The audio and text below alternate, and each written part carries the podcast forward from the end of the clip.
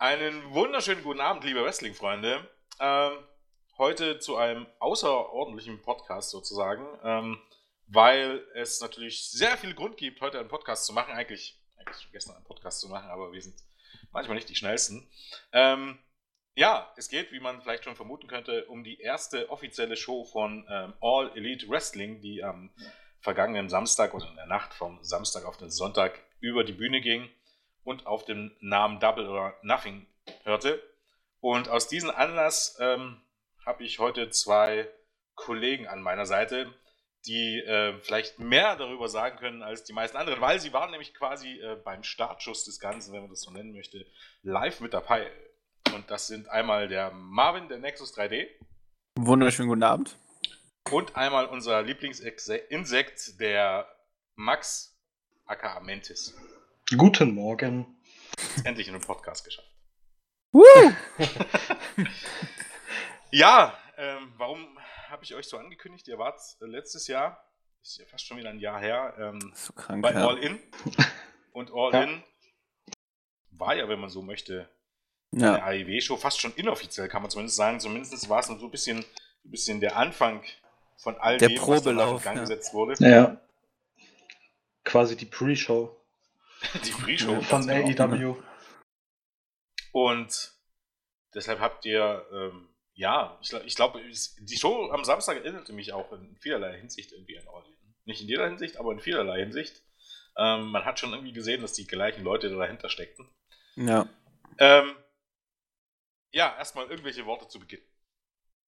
Ja, es ist, ist halt einfach, also so, ich muss schon sagen, dass, dass ich dementsprechend auch auf die Show so gehypt war. Natürlich erstmal durch, wegen dem Line-Up auch und aber weil ich eben, wie du sagst, halt bei der Geburtsstunde gewissermaßen dabei war und ich hätte natürlich auch vieles gegeben, um bei dieser Show live dabei sein zu können. Ähm, nee, ich war wirklich sehr, sehr gespannt und ähm, konnte halt die Energie, die auch so durch das ganze Event getragen wurde, nochmal vielleicht ein bisschen aus einem anderen Blickwinkel sehen weil ich halt wusste, diese Stimmung, als wir in Chicago waren, das, das merkt man natürlich, dass das nicht so transportiert werden kann, wie vielleicht dann auch äh, über, äh, über einen Fernseher oder eine PC, was auch immer. Und deswegen, das war schon auf jeden Fall so ein besonderes Verhältnis zur Show. Ich war echt gespannt. Ja, kann ich mich eigentlich nur anschließen. Also gerade weil wir halt drüben waren, haben wir halt auch nochmal so einen anderen Blickwinkel auf die Show und auf die Stimmung. Wir können halt uns so in der Hinsicht hineinversetzen, wie es sich anfühlt, jetzt der, äh, im Publikum zu sitzen und die Show quasi in der Halle live zu sehen. Also. Weil es ist auch, auch was anderes. Es ist auch was anderes, ob du eine normale Wrestling-Show guckst, auch live guckst. Und ich ja. hatte nämlich bei All In, da waren ja noch viele nicht unbedingt überzeugt davon, aber so das Gefühl, dass es wirklich ein Anfang von etwas ganz Großem war. Und gerade die, so dieses Post, ja. Post-Interview, Postgespräch der, der, der Elite, äh, da hast du schon gemerkt, so, dass, dass da passiert gerade was und du bist live dabei. Das ist, das war ja, besonders. Und die, und die wollen auch was erreichen. Man sagen ja auch immer, sie wollen keine Konkurrenz sein oder so, sie wollen einfach nur eine Alternative sein. Und ich denke, ich habe zumindest so das Gefühl, das merkt man auch, dass sie eine Alternative sein wollen und diese Alternative auch anbieten. Auf jeden Fall. Ja, ja. ich denke mal, ähm, ähm, sagen wir mal so, es ist halt auch ein ganz interessanter ein bisschen zu sehen. In, in, in viele, viele Wrestling-Fans ähm, waren wirklich gehypt auf die Show und haben äh, setzen eine große Hoffnung darauf, dass es irgendwie die Wende bringt im Wrestling-Business. Während man bei anderen Fans wirklich krampfhaft oder das Gefühl hat, als wenn da krampfhaft irgendwie versucht würde, das irgendwie klein zu reden. Ne? Ähm, man kann ja auch einfach realistisch rangehen. Und irgendwie realistisch gesehen war es irgendwie für mich zumindest spätestens ähm, seitdem es hieß, dass da die Kahn-Familie mit drin hängt und dass, seitdem man hörte, wie viel Geld da reingeflossen ist ähm, oder reinfließen könnte, eigentlich auch klar, dass das ähm, nicht irgendwie, also in keinster Weise irgendwas ist, ähm, was man mit anderen Promotions, die dann in den letzten Jahren irgendwie versucht haben, groß zu werden oder so, indem man das vergleichen könnte. Das ist nicht TNA beim besten Willen und das ist nicht, ähm, äh, Gott, wie hieß es? Äh, Global Force Wrestling von Jeff Jarrett. Und ähm, das ist auch nicht Lucha Underground oder irgendwas anderes. Das war von ja. Anfang an ein anderes Konzept, ne? Ähm, wo mit viel Geld und ich glaube auch mit viel Fachwissen versucht wurde, was aufzustellen. Und beim allen Respekt, ähm, wer sich ein bisschen mit Wrestling-Historie auskennt oder vielleicht damals auch live dabei war, ne? machen wir uns jetzt mal nichts vor. Jeff Jarrett ist jetzt nicht das ganz große Booking-Genie, wie ihn vielleicht heute einige äh, sehen wollen. Ähm, dieses, das TNE, der erste, also TNE war eigentlich im Grunde schon pleite, bevor die richtig angefangen haben. Weil die haben, auf, die haben ja auf ein Konzept gesetzt, ich weiß nicht, ob ihr, äh, ob ihr da draußen die Geschichte kennt. Das Konzept war in dem Fall, ähm, dass man wöchentlich Pay-Per-Views bringt, die Weeklies als Pay-Per-View, die anbietet. Und derjenige, der im Grunde die Zahlen im Griff hatte, der hat im Grunde Jeff Jarrett und so weiter belogen. Der hat gesagt, ja, ja, Pay-Per-View-Buys läuft, ne? mach mal einfach so weiter. Und man hat einfach so weitergemacht, bis sich es rausstellte, niemand kauft die Scheiße. Ne? Und dann war man so gut wie pleite und hat an die Carters verkauft. Das war der Start von TNA. Das, das ging schon relativ inkompetent los. Ne? Also machen wir uns nichts vor, die Vorzeichen für, für AEW sind komplett andere als bei jeder anderen Wrestling-Promotion seit dem Ende von WCW. Und dementsprechend natürlich wird WWE selbst sagt ja, dass alles möglich Konkurrenz ist. Und natürlich wird AEW Konkurrenz sein und natürlich ähm, kann das etwas sehr, sehr Gutes für äh, das Wrestling-Business an sich sein, egal ob man die Involvierten nun mag oder nicht, oder was guckt oder nicht.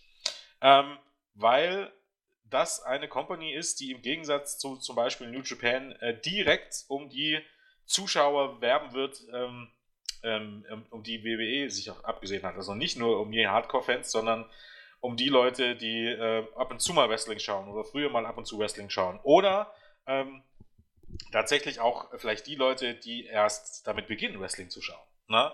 Denn das funktioniert heute immer noch, theoretisch zumindest, ähm, indem man irgendwie im Fernsehen drüber stolpert. Ne? Klar, gibt es halt auch YouTube und so weiter, aber sind wir jetzt ganz ehrlich, ähm, durch Seppen, die meisten, die meisten Sachen, ähm, auch in der heutigen Generation, lernt man noch kennen, indem man über irgendwas drüber stolpert. Ne? Und bei YouTube stolpert man meistens über was drüber, indem man nach schon irgendwas Bestimmtes sucht. Ne? Dort wirklich ja. was brandneues kennenzulernen, ist nicht ganz so einfach wie im Fernsehen, wo du eben halt rumsetzt. Nee, und das ist halt auch dann eher so, dann kann ich mir vorstellen, okay, äh, äh, Casual-Fans oder was auch immer, eben nicht so, so Hardcore-Fans, sehen dann AEW gucken und dann, weißt du, dann eben umgekehrt zu denken, okay, die Show möchte ich weiter verfolgen, geht ins Internet, guckt über den Wrestler was nach, guckt dann auf YouTube irgendwelche Matches. So, es ist halt, also ich habe es auch selten erlebt, dass man sagt, so, okay, durch YouTube habe ich jetzt, mag es natürlich auch geben, ne, aber Fernsehen ist da schon auf jeden Fall immer noch der Kernpunkt. Und eben dieses Wechselspiel auch zwischen sozialen Medien und dann eben äh, TV so, das, das ist schon alles gut. Und noch kurz zum Punkt, den du auch vorhin angesprochen hast, eben was so Konkurrenz anbe anbelangt. Ich meine, was, das kann ja auch gerade für WWE-Fans ja eigentlich auch nur ein Gewinn sein. Weil hier so, WWE wird nicht pleite gehen, so, das kann ich euch jetzt schon mal sagen. So, das wird nicht passieren. Aber was passieren kann, ist, dass sie, dass denen den Arsch auf Grundeis geht und dass sie denken, okay, scheiße, vielleicht sollten wir vielleicht doch noch ein bisschen irgendwie was Sinnvolles verändern, ob, ob man das jetzt glaubt oder nicht, dass sie es machen werden. So, ne? Und, äh, aber zumindest besteht die Möglichkeit, dass sie vielleicht sagen, okay, wir sollten vielleicht noch ein bisschen an so einem Konzept schrauben und vielleicht nochmal wieder interessantere Shows auf die Beine stellen. Und äh, wie gesagt, auch, auch der Independent-Bereich, finde ich, äh, dem geht's, glaube ich, gut wie lange nicht mehr. Ne? Also es gibt so viele Ligen, auch, ne, ich erwähne ja immer da gern auch Game Changer Wrestling und die, die ich habe das Gefühl, das ganze Wrestling profitiert im Moment ähm, von, so, von so einem generellen Hype und generellem Hochgefühl bei Fans, oder? Würde ich schon sagen. Würde ich schon so sagen. Ich glaube, weil langsam stellt man halt auch irgendwie so fest, dass ähm, das Internet wahrscheinlich dann doch ein bisschen größer ist, als viele angenommen haben. Gerade, ich glaube, in dieser Branche. Ne? Und damit meine ich jetzt nicht unbedingt Twitter-Follower und oder, keine Ahnung, Facebook-Likes oder was auch immer, sondern die Tatsache, dass All Elite Wrestling eigentlich im Grunde, wenn man so möchte, eine reine Internet-Company bisher ist. Ne?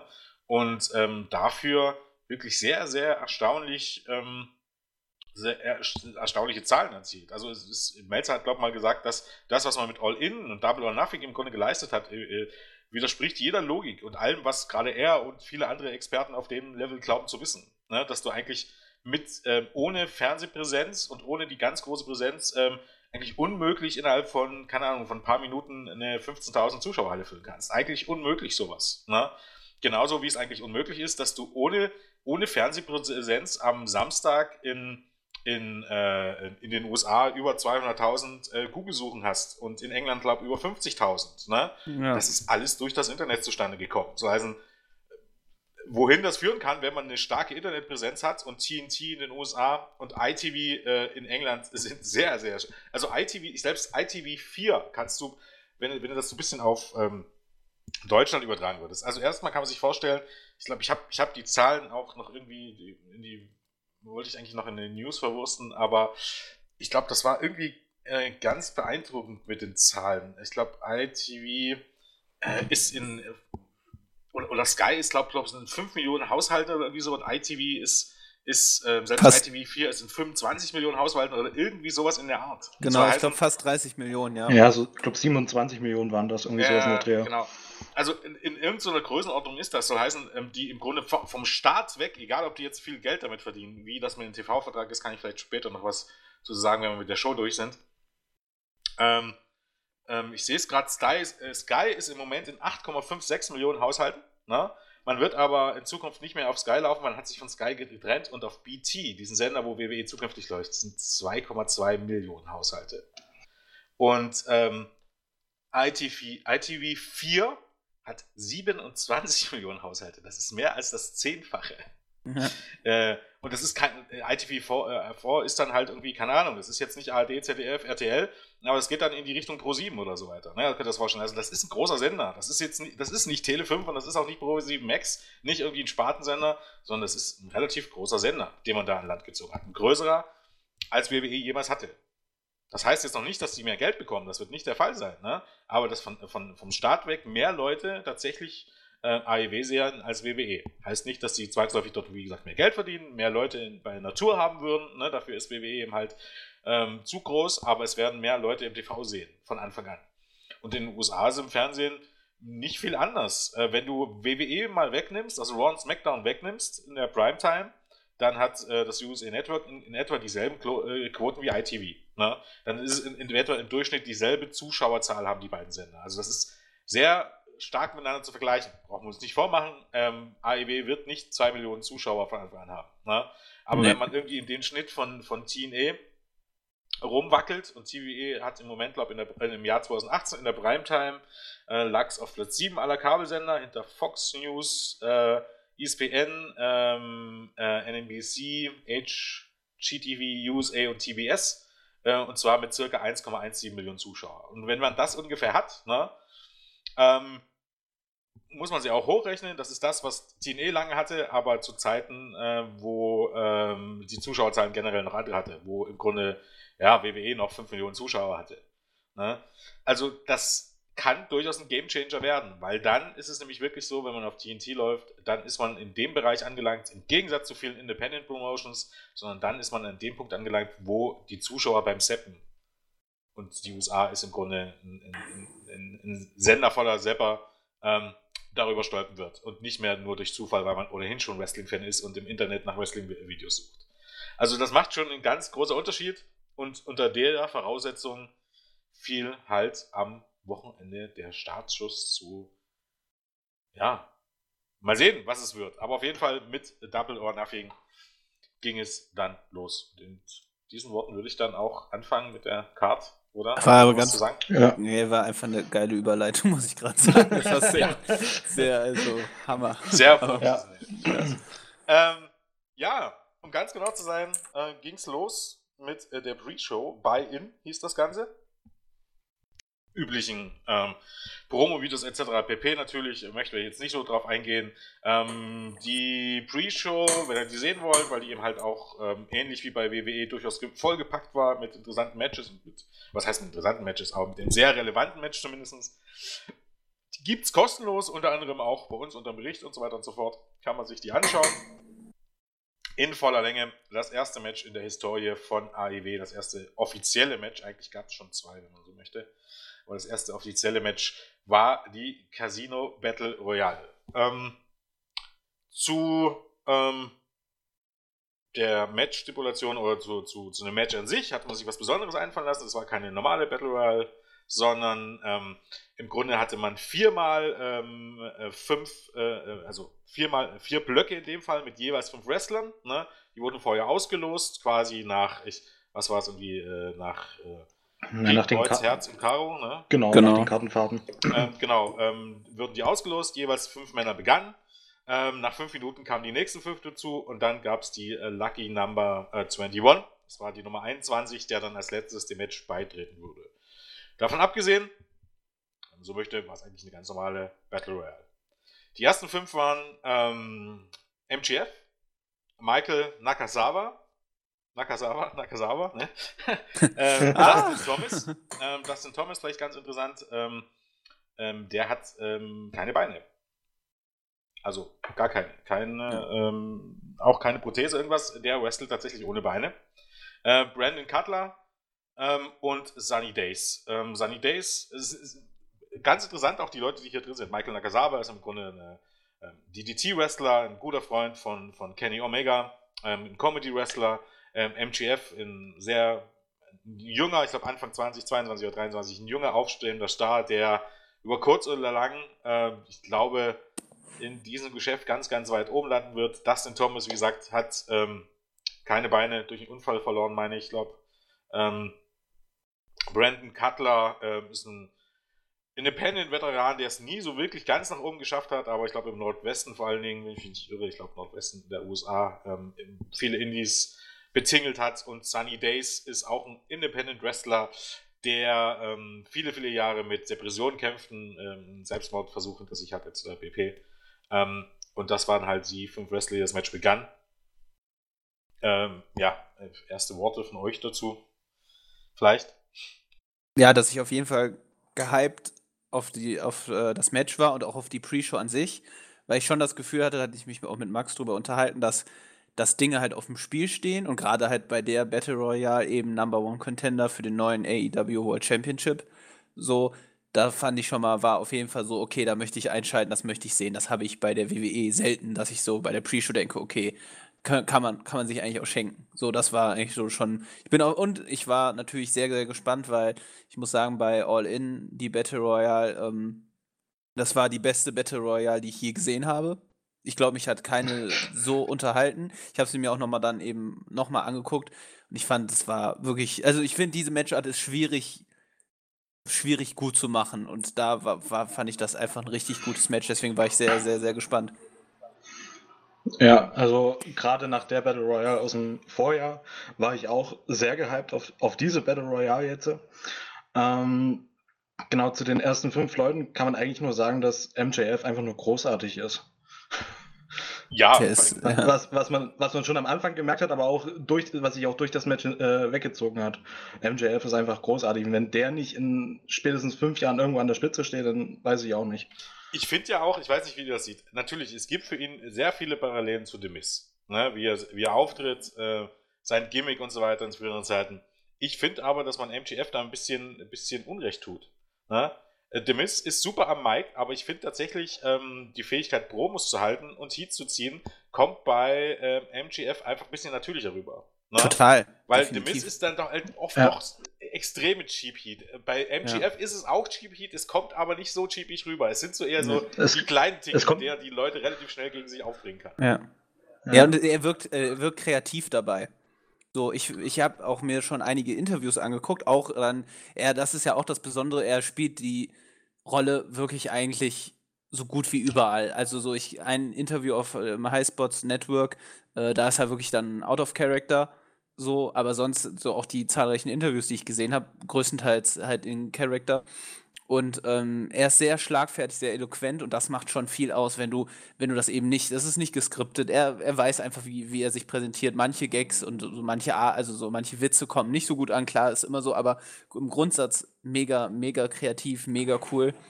Und der ist jetzt erst im vierten Jahr, sein viertes Wrestling-Jahr, ne? Das muss man sich mal vorstellen. ne? Also Joey Janella ist halt vorher schon irgendwie, glaube ich, 12, 13 Jahre äh, äh, Independent Wrestler gewesen und schafft jetzt den Durchbruch und dann haben wir eben äh, MJF, der da durchstartet. Weil es auch irgendwie leichter geworden ist. Ich glaube, 23 ist er jetzt mittlerweile, weiß ich glaube auch einfach ein bisschen leichter geworden ist. Ne? Ähm, ich glaube, der hat auch mit bei CCW angefangen, wenn ich mich hier irre. Und, ähm, ja, also der wurde trainiert von Kurt Hawkins und Pat Buck, der auch okay. Wrestle Pro, ähm, genau, aber war eben auf jeden Fall, hat dann auch äh, so sein, seine ersten größeren Erfahrungen bei CCW mhm. gefeiert. Also dort habe ich ihn zumindest das erste Mal gesehen. Und ja. dann geht das eben halt dann relativ schnell, wenn du Talent hast, dass du von einer Independent Promotion zur nächsten gereicht wird, wenn man so möchte, ne, bist du dann irgendwie bei den. Er ist jetzt nicht so der PWG-Guy, brauchen wir jetzt ja nicht nee. drüber reden. Ne? Auch im Ring, ist er, im Ring ist er ordentlich. Also so, ich würde jetzt nicht sagen, ein absolutes Ausnahmetalent, aber wie gesagt, er, er kann ja auch noch lernen. Und seine Matches sind auf jeden Fall gut, aber da kommt natürlich einfach auch vieles zusammen, was natürlich dann auch ein Match gut machen kann. Ja. aber äh, eben halt so für, für MLW und AEW und so weiter ist halt perfekt, weißt du, also dort, wo, wo tatsächlich auch ein ja. bisschen mehr ähm, auf Promos und so weiter weg, äh, Wert gelegt wird, ne? Ja. Dort passt der wirklich super rein. Also dementsprechend natürlich auch über, auf, auf Sicht äh, mit Sicherheit ein, ein absoluter Kandidat für äh, WWE. Nichts vormachen. Vielleicht ganz ähm, kurz noch, bevor ja. wir weitergehen, nur eine kleine Story. Ich, äh, ich habe mir eine Show von bei Starcast angeguckt, da war er bei Taz in einem Podcast. Und da also zum Thema Heat ziehen und so hat er erzählt, dass er in Mexiko bei Crash war. Die Geschichte und, ist gut. Ähm, hast du die auch gehört? Ja, ja, so und dann hat er erzählt, dass er, ich weiß nicht, ob er zum, vom Ring wegging oder kam, weiß ich nicht mehr. Nee, er wollte gerade zum Ring rein, also zum Ring kommen. Und ein Fan hat eine Flasche auf ihn geworfen, die äh, wohl tatsächlich gefüllt war mit Pisse. Und ah. äh, die Flasche ist dann irgendwie auf den Boden gekommen, komplett in sein Gesicht gespritzt. Und äh, ja, er hat die Aktion, auch wo er fast gekotzt hätte, halt gefeiert, weil er dieses Level an Heat, das hat, das schafft so erstmal auch lange, also da braucht man schon einen gewissen Weg hin, dass jemand ihm jemand mit Pisse bewirft. Er hat gesagt, er, er war sich auch ziemlich sicher, dass es frische Pisse war. So, so. Ist das jetzt besser oder schlechter? Ja, weiß ich nicht. Aber das fand ich schon, das fand ich schon beeindruckend. Das muss man erstmal schaffen. Ja, beeindruckend. Ja. Naja, ähm, gehen wir mal weiter. Ja, ähm, was ich zu sagen wollte, eigentlich, eigentlich schon von Beginn weg, ich weiß nicht, ich werde mit Battle Royals irgendwie nicht warm. Ne? Ähm, ist vielleicht eine unpopuläre Meinung. Ähm, und sicherlich, ich gucke auch gerne in Royal Rumble wegen den Entrances und so weiter, aber als Matchart weiß ich nicht. Ähm, nicht so mein Bier. Und ich fand es hier halt auch, ähm, so, so, so cool ich das irgendwie finde mit Dustin Thomas und so weiter, ich weiß nicht, und, und mit, Michael Nagasawa, das Match direkt mit im Grunde mit jemandem zu beginnen, der ich finde es jetzt unfair zu sagen, irgendwie Killing the Business oder so, aber äh, mir richtig ähm, erklären, warum äh, Friedman äh, nicht einfach das den Thomas hochgehoben und rausgeworfen hat, kann ich mir nicht, kann es sich jemand erklären irgendwie? Nee, nicht wirklich. Nee. Und Michael Nakasawa, den, im Grunde das Match damit zu beginnen mit seinem Ölspot, ich weiß nicht unbedingt. Ist, es war halt, äh, es war halt, das Problem, es war zu überladen. Also da mhm. waren viele einzigartige Charaktere ähm, also gerade Dustin Thomas äh, fand ich, konnte hier einfach nicht das zeigen, was, was seine Athletik, die ihn auszeichnet. Ähm, ja. Das, das ist halt zum Beispiel eben als. Weil er halt sein, auch nicht, eigentlich theoretisch nicht aufs Seil klettern kann oder irgendwie Highspots zeigen kann. genau, richtig. Ich fand auch halt komisch, halt dass man ihn dass, dass man ihnen auch den 619-Spot dann sofort gegeben ja. hat, der einfach dann nicht den Impact hatte. Ne? Das, das kommt halt im Matchverlauf eigentlich im Singles-Match viel deutlicher raus, auch als er sein Debüt irgendwie für, äh, bei der Springback-Show von Joey Janella gefeiert hat. Tony ja. Deppen, gegen Tony Deppen ist er da angetreten. Das war großartig gemacht, ein unglaublich gutes Match. Und ähm, aber das, dafür, dafür ist für Sonke, da geht er halt unter. Genauso wie eben ganz viele andere Wrestler leider in dieser Battle Royale untergegangen sind. Auch Orange Cassidy. Ja. So, der, das, da, dafür hast du nicht die Zeit. Und das war natürlich ein bisschen schade, dann, dass so einige Charaktere einfach nicht so zeigen konnten, was so sie eben auszeichnet. Und ich denke halt auch, ähm, das war vielleicht auch ein bisschen das Konzept, dieser, diese Battle Royale reinzufinden, dass man ähm, in relativ weniger Zeit möglichst viele Leute unterbringen kann, weil ähm, du halt keine drei Minuten dazwischen Zeit lassen kannst, um die Leute ja. reinzubringen. Was natürlich cooler ist, weil dann haben, hat jeder seine Androids und so weiter. Ne?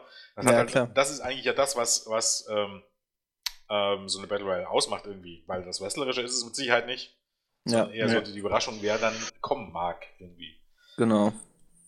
Ja, und ich muss sagen, also so, ich fand sie auch deutlich, also auf jeden Fall nicht so gut wie die erste. Ich fand sie solide. Nein. So ein paar Spots haben wirklich auch Spaß gemacht, auch wie Markus Stunt beispielsweise eliminiert worden ist von Ace Romero. Ähm, das, das war lustig, aber viel, es war zu überladen, viele Spots, die zeitgleich abliefen, die Kamera kam nicht hinterher. Ähm, zum Beispiel ein gutes da Beispiel. Hat man halt auch e extrem gemerkt, dass die Kameraleute total überfordert waren. Na, total. Ja. Also es switchte hin. Gla äh, Glacier hat dann irgendwie seinen, seinen Wasser-Eis-Spot da gemacht. Gleichzeitig hatte aber dann Joey Janella mit der Zigarette, die er sich anzündete und dann irgendwie auf seinem Kopf ausgedrückt wurde oder keiner oder nee, so irgendwie. Äh, Jimmy Havoc hatte hat genau. die, die, Zigarette an, an, die Stirn getackert. Genau, das hat man gar nicht mitbekommen am, am äh, TV. So, und das war, das war zu überladen und das kam naja, so. ich glaube, das ist halt, äh, man wird jetzt die Charaktere auch kennenlernen. Ich hoffe auch wirklich, Natürlich. dass alle, die hier angetreten sind, ähm, dann äh, wirklich Teil der Show auch sein werden. Also zumindest fast alle. Ja. Äh, auf Tommy Dreamer man könnte jetzt gut verzichten, zum Beispiel auch auf Billy Gunn. Das ja, das stimmt. Sein. Ja. Aber ich hoffe zum Beispiel zwei Namen auf jeden Fall. Also ich bin unglaublich großer Fan von Marco Stunt. Ich finde ihn ein unglaublicher Wrestler. Ähm, und äh, ich hoffe, Markus Stunt und Orange Cassidy, dass sie da einen Vertrag bekommen. Und Nein, ich glaube auch, ich glaube, die sind halt auch so ein bisschen Selbstläufer. Es gibt halt die Leute, die, also neben den Leuten, die schon unter Vertrag stehen, ne, klar. Aber ähm, grundsätzlich mit TJ Dillinger machst du nicht, nicht viel falsch. Mit Brian Pillman, auch wenn der noch bei MLW unter Vertrag nimmst, den musst du musst du einfach einen Vertrag geben, weil das sind ja. selbst, also wie gesagt, da kannst du nichts falsch machen. Eigentlich und das hast du ja. auch gesehen mit, mit Jungle Boy. Ne? Da sind einfach Leute mit dabei, ähm, ich glaube MGF, äh, Joey Janella, Brian Pillman, äh, Jungle Boy, mit denen kannst du unmöglich irgendwas falsch machen. Ja. Gib denen den Vertrag und fertig. Ja. Und ähm, eben halt auch eben wirklich so Geheimtipps mehr oder weniger wie Orange Cassidy, die äh, wahrscheinlich die Bugs und so weiter besser kennen als alle anderen, weil sie eben halt dann wahrscheinlich wirklich Jahre mit denen schon unterwegs waren, ne? ja. ähm, wo die WWE nicht sofort drauf kommt. Also lieber jetzt verpflichten mhm. als irgendwann später. Du wirst für die schon einen Spot, einen Spot finden. Natürlich muss man auch aufpassen, dass es nicht alles so comedy-lastig wird. Ja. Nee, natürlich, ja. Aber, aber zum Beispiel Marco Stunt und Jungle Boy kannst du für das erste locker irgendwie als Take-Team zusammendrücken, aber ja. die beiden ihren Spots haben. Auf jeden Fall. irgendwie äh, wie Arsch auf Eimer zusammen. Ne? Ähm, und vielleicht so, ein, so einen kleinen Hoffnungsschimmer, den ich gelesen hatte. Orange Cassidy hat jetzt bei irgendeiner Indie-Show seinen äh, IW TV, Independent, Independent Wrestling TV Championship verloren an Kylie Ray. Nee, Quatsch, an Chris Deadlander. Nee, genau. Und ähm, vielleicht ist das so ein kleines Zeichen, dass er so Richtung AEW vielleicht geht. Das wäre natürlich echt Hammer. Wäre wär auf jeden Fall traumhaft, ja. Ich kann es mir auch durchaus vorstellen, also zumindest ist, dass man ihn regelmäßig bucken wird. er ist auch nicht mehr der Jüngste, so. Ich glaube, der ist schon Mitte 30. Echt? So, ja, ja, ich meine schon. ja, der ist auch schon lange dabei. Also der ist auch ja, ja. Ewigkeiten bei Chicago gewesen. Ja, eben, genau, ja. Ähm, ja, um es vielleicht auf nur zu die, die zweite Gruppe nach fünf Minuten, da bis dahin war niemand rausgefallen, waren dann Sean Spears, also Ty Dillinger, also Nummer 10, wer hätte es gedacht. Joey Janella, der zusammen mit Penelope Ford rauskam, was ich sehr, sehr cool fand, weil ich finde, auch wenn die, ich glaube, im, im, im, Privatleben nicht mehr zusammen sind, ja. ähm, als Tandem in den Shows, dass man die zusammenhält, finde ich super, ähm, weil die wirklich äh, sehr, sehr unterhaltsam sind als Team. Jimmy Havoc, ähm, auch so jemanden, auf den man achten sollte, wie gesagt, Brian Pillman Jr. und Isaiah Cassidy, ähm, der äh, ja auch noch nicht so bekannt ist, aber eben halt auch so bei, bei CZW und so weiter äh, durchaus sich langsam aber sicher einen Namen gemacht hat, auch schon ein Weilchen dabei ist. Ich glaube, ähm, eben halt aber nur nicht diese äh, großen Indies gewirkt hat und eben halt auch noch verdammt jung ist. Auch der ist, glaube ich, irgendwie äh, erst Anfang 20, also ich, warte mal, ist äh, 21 und äh, steigt seit 2015 in den Ring. Also das sind wirklich schon Leute, die haben sich schon ein bisschen ihre Sporen verdient und sind trotzdem noch so jung, dass sie viel dazulernen können und man, man kennt sie noch nicht wirklich. Also wirklich ungeschliffene Rohdiamanten, äh, wenn man so möchte. Ähm, ja. Auch in den nächsten fünf Minuten wurde niemand eliminiert. Deshalb kam im Grunde dann die dritte Gruppe raus. Das war Ace Romero, Jungle Boy, Billy Gunn, Glacier und Mark Queen. Äh, Mark Queen oder Mark Quinn, glaube Mark Quinn ausgesprochen. Ähm, Mark Quinn ist, wie gesagt, der Take-In-Partner von Isaiah Cassidy. Ähm, dann war, ja, ich, auf einzelne Spots gehen wir jetzt glaube ich nicht ein. Ähm, nee. Nacheinander wurden dann eben halt die ersten eliminiert. Glacier unter anderem durch äh, MGF, ähm, bevor dann äh, die dritte größere Gruppe kam. Das war Tom Trina, Luchasaurus, Sonny Kiss, Orange Cassidy und Marco Stunt. Ähm, ab da nahm das Match dann auch ein bisschen, bisschen Fahrt auf, ähm, bevor dann tatsächlich ähm, ich fand, halt Brian Pillman Jr. war wirklich, keine Ahnung, warum der so schnell eliminiert wurde. Also ja, schade. fand ich jetzt mhm. nicht so, dass da so viel ähm, passierte irgendwie mit ihm. Auch Orange so Cassidy wurde irgendwie unter Wert geschlagen, finde ich. Äh, ähm, dann kam Adam Page als Nummer 21 raus, eben halt als Überraschung, äh, weil Peck ja nicht antreten konnte, hat Fand ich Federal gesteckt. Insofern aber doof, weil dann klar war, so wer gewinnt. Also so, das ist richtig, aber man muss auch sehen, man war irgendwie ein bisschen in der Zwickmühle. Man hat halt gesagt, bei dieser Casino Battle Royale, man, ich bin mir sicher, eigentlich wäre die Stipulation gewesen, der Sieger zwischen Adam Page und Peck wird ähm, gegen mhm. äh, den Sieger von Jericho gegen Omega. Ja, ja, klar. Ja. ja. Jetzt war Peck raus, jetzt brauchte man einen Plan B. Also Peck sollte ja offensichtlich gewinnen, also wäre Peck gegen Jericho das Finale gewesen. Jetzt war Peck raus ähm, brauchte man einen Plan B, hat man gesagt Casino Battle Royale, weil man schon gesagt hat, der Sieger dieses Matches wird irgendwann ein World Title Match bekommen. Mhm. Ja, mit wem, mit wem lässt du jetzt im Grunde den zweiten großen Pay-Per-View-Headline? Da brauchst ja. du irgendjemanden und da stand bisher absolut keiner drin. Und so sehr wie ich MGF mag und, oder, oder Jungle Boy oder Joey Janella, im Moment sind die einfach noch nicht in der Position. Es wäre einfach alles viel zu früh gewesen ja, für die. Eben. Also Adam Page, das war halt die erste Wahl. Und ne, klar kannst du mal sagen, ja, da steckt doch John Moxley da rein. Ist das aber nicht kacke? Du kannst doch sowas nee, du kannst natürlich, nee, nicht klar. Breach verbraten. Nee, nee gerade das, nee, das wäre doof. Also, Gerade nach dem Debüt, was man halt gebracht hat, kannst du sowas ja. nicht bringen. Eben. Und andererseits kannst du in einem 24-Minuten-Match auch nicht einfach auf die Main-Card klatschen, weil dann reicht die Zeit vielleicht wieder nicht. Was hättest du dafür irgendwie in die Pre-Show genommen? Oder was hättest du gestrichen nee, aus an sich schon An sich schon klug, klug ja. gemacht, das stimmt schon. Ja. Ähm, okay, ähm, ja, was gab es da noch? Den krankesten Sport hat Joey Janela genommen, wer hätte es geglaubt? ähm, Choke zu dem von Lucha, äh, Lucha Saurus nach draußen durch einen Tisch. Ähm, wie immer dachten im Grunde alle, okay, Joey Janela ist tot. Wie eigentlich wirklich gefühlt jedem zweiten Match. Er kam irgendwie mit dem Kopf zuerst auf, oder? Auf den Tisch. Ja, sah ja, zumindest so aus, ja, aber ja, das glaub, war am Ende alles wieder nicht so schlimm, aber der legt es irgendwie drauf an, wenn man ehrlich ist. Der ist ein kranker Typ. Ja. Ähm, ja, am Ende war ihm halt wieder dieses typische ähm, Iron Wrestler bleibt irgendwie äh, übrig im Ring, die Ringklinge wurde schon geläutet, aber da kam dann MGF, der sich vorher außerhalb des Rings irgendwie zurückgehalten und, und versteckt hatte, aber Adam Page konnte er nicht überlisten, so hat Page als letztes dann MGF eliminiert und Page hat sich dann etwas rechts gesichert gegen den Sieger des späteren Main Events, äh, um den World Title anzutreten. Irgendwelche Gedanken zur Battle Royale? Es, wie gesagt, es war solide, aber ich dachte so, okay, das hätte, also es war mir zu überladen, hätte besser, besser sein können noch.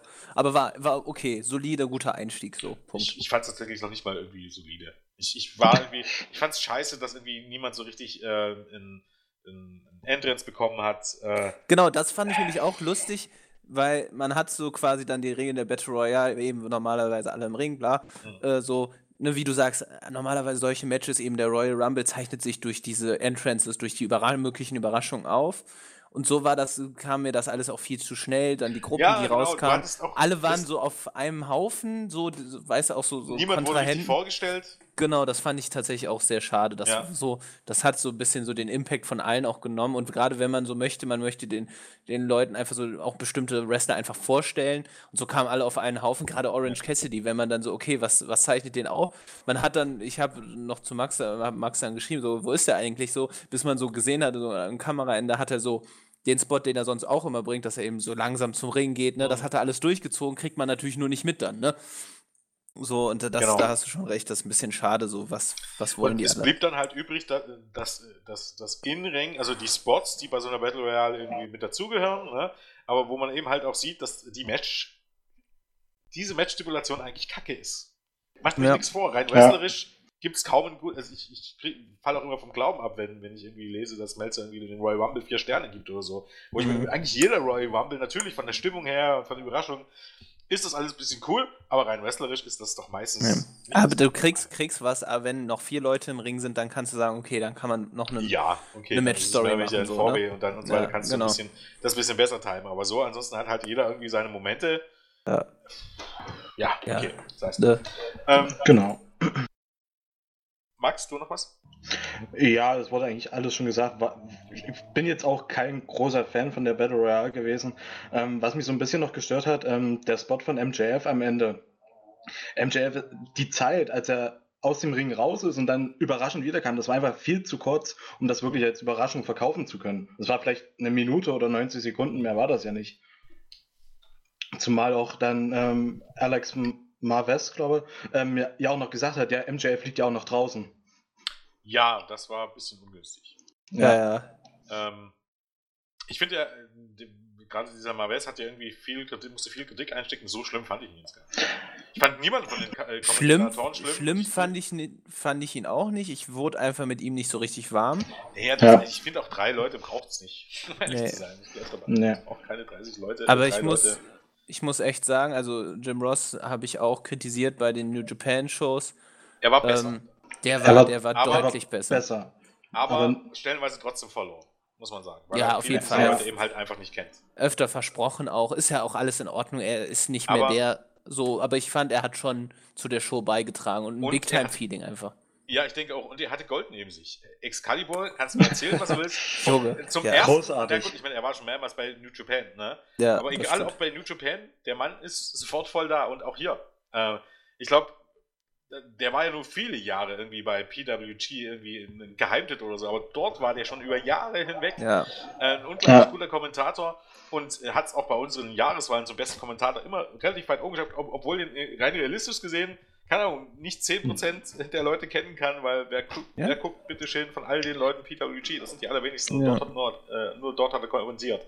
Aber jeder, der ihn kannte, hat ihn mehr oder weniger wahrscheinlich auch gewählt und deshalb ist er immer ja. irgendwie äh, weit oben gelandet. Also, ja, der ist wundervoll, ja. also wirklich unglaublich guter überhaupt, Kommentator. Also, das vielleicht so generell muss man so, so, schon sagen, ähm, man fühlt sich irgendwie ein bisschen bisschen gut dabei. Also sowohl für die Leute, die man da sieht, also auch für sich selber, Klar. weil wie viel der Leute, die da gestern aufgetreten sind, von ja. den Ringrichtern über Excalibur, über Rick Knox einfach, ich freue mich für Rick Knox. Hat man so, über ja. Jahre irgendwie in den ja. gesehen.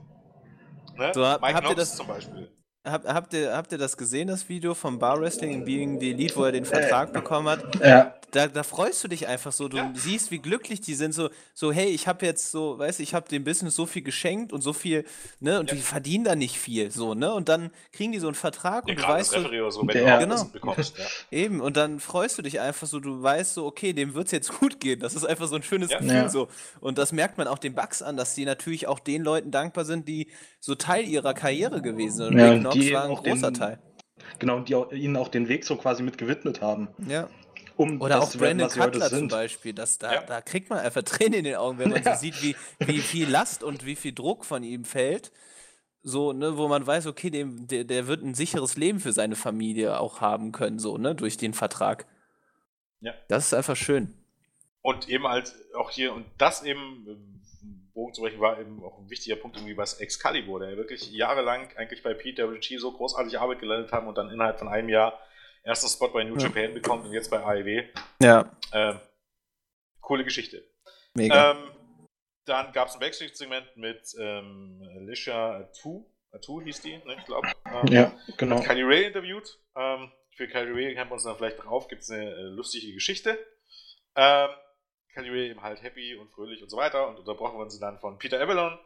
Ähm, auch der, ein ja, Peter, Urgestein kann man nicht sagen, aber ein Urgestein des äh, Wrestlings in Kalifornien, der auch, den auch viele, die, die von euch vielleicht sehr vor Jahren schon Peter PWG geguckt haben, kennen werden. Peter Avalon ähm, trat ja. auch eine ganze Zeit lang auf.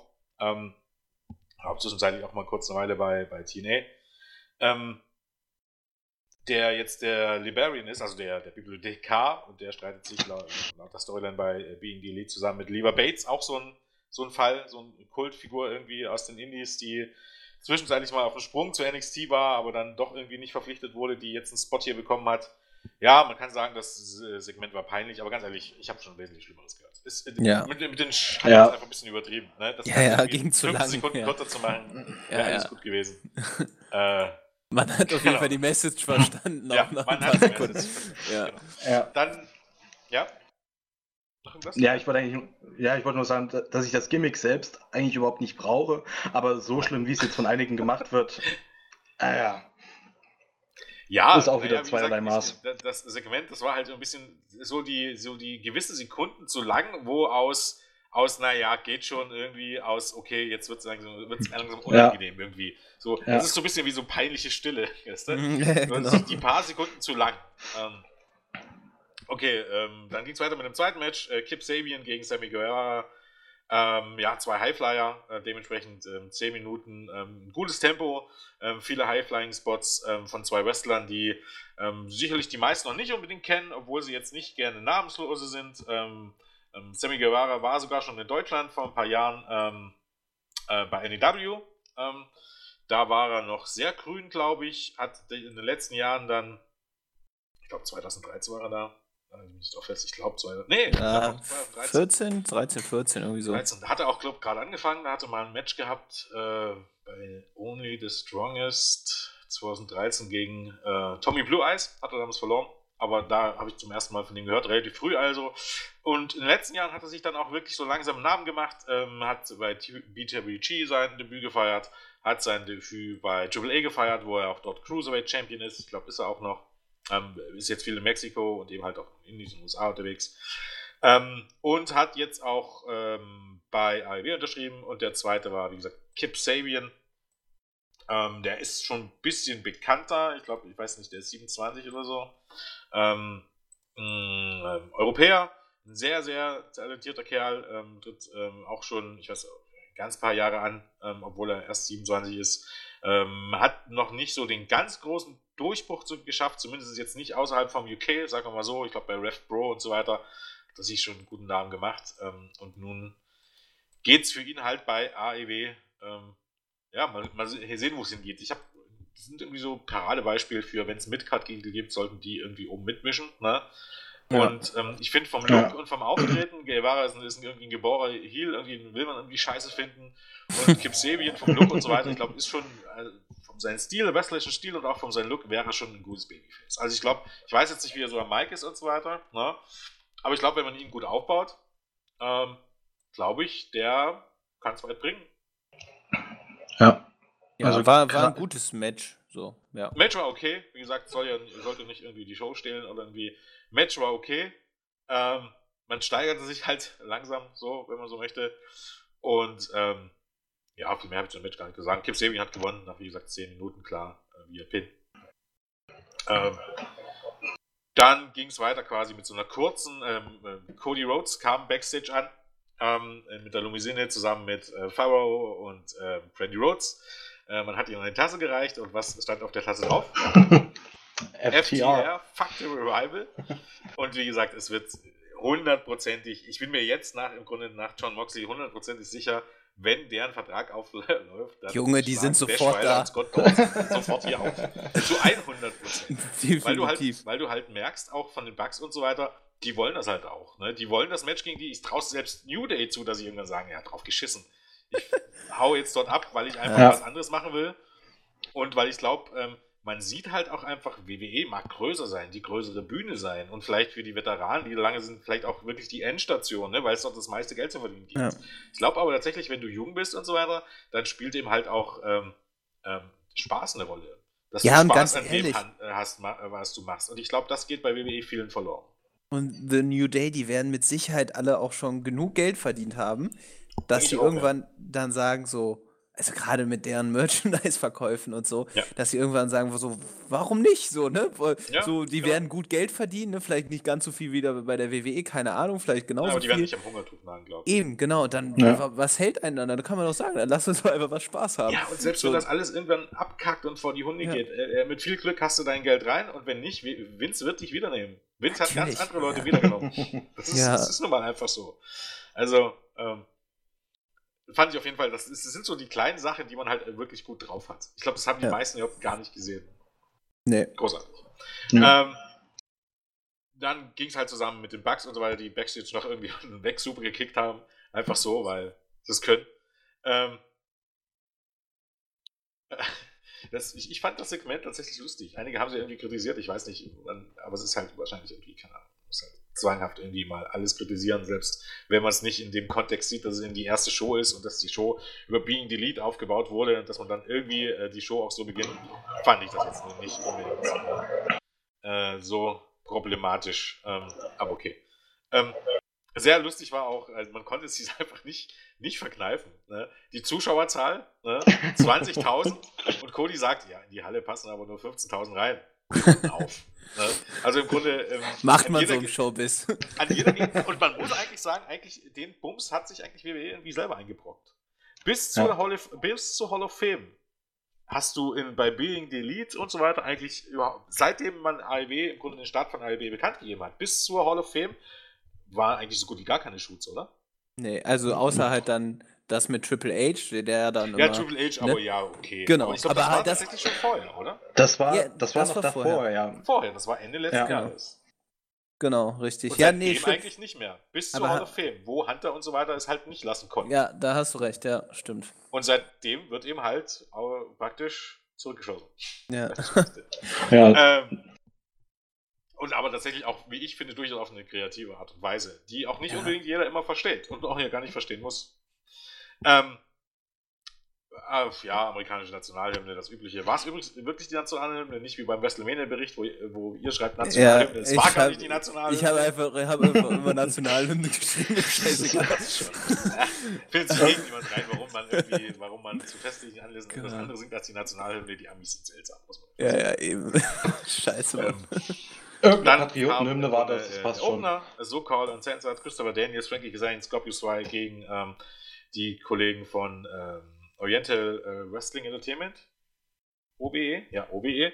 Ähm, Sima, Lindemann und T-Hawk, ähm, die vielleicht auch einige von euch von Dragon Gate kennen aus Japan. Sehr, sehr talentierte, talentierte Jungs. Ich glaube, Sima ist schon ein bisschen älter. Auch der, im Grunde, wenn man so möchte, ein PWG-Urgestein. Zumindest war ja irgendwie zu den Zeiten, wo ich angefangen habe, PWG zu gucken, ähm, sehr oft bei ähm, dort unterwegs. Ich glaube, ist auch mittlerweile über 40 Jahre alt.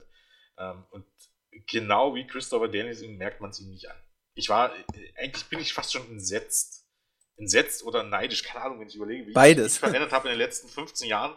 Und kack, Christopher Daniels ist wirklich wie, ich, man muss ja eine Klassiker immer wieder bringen, aber auf Twitter kam es einigermaßen gut an.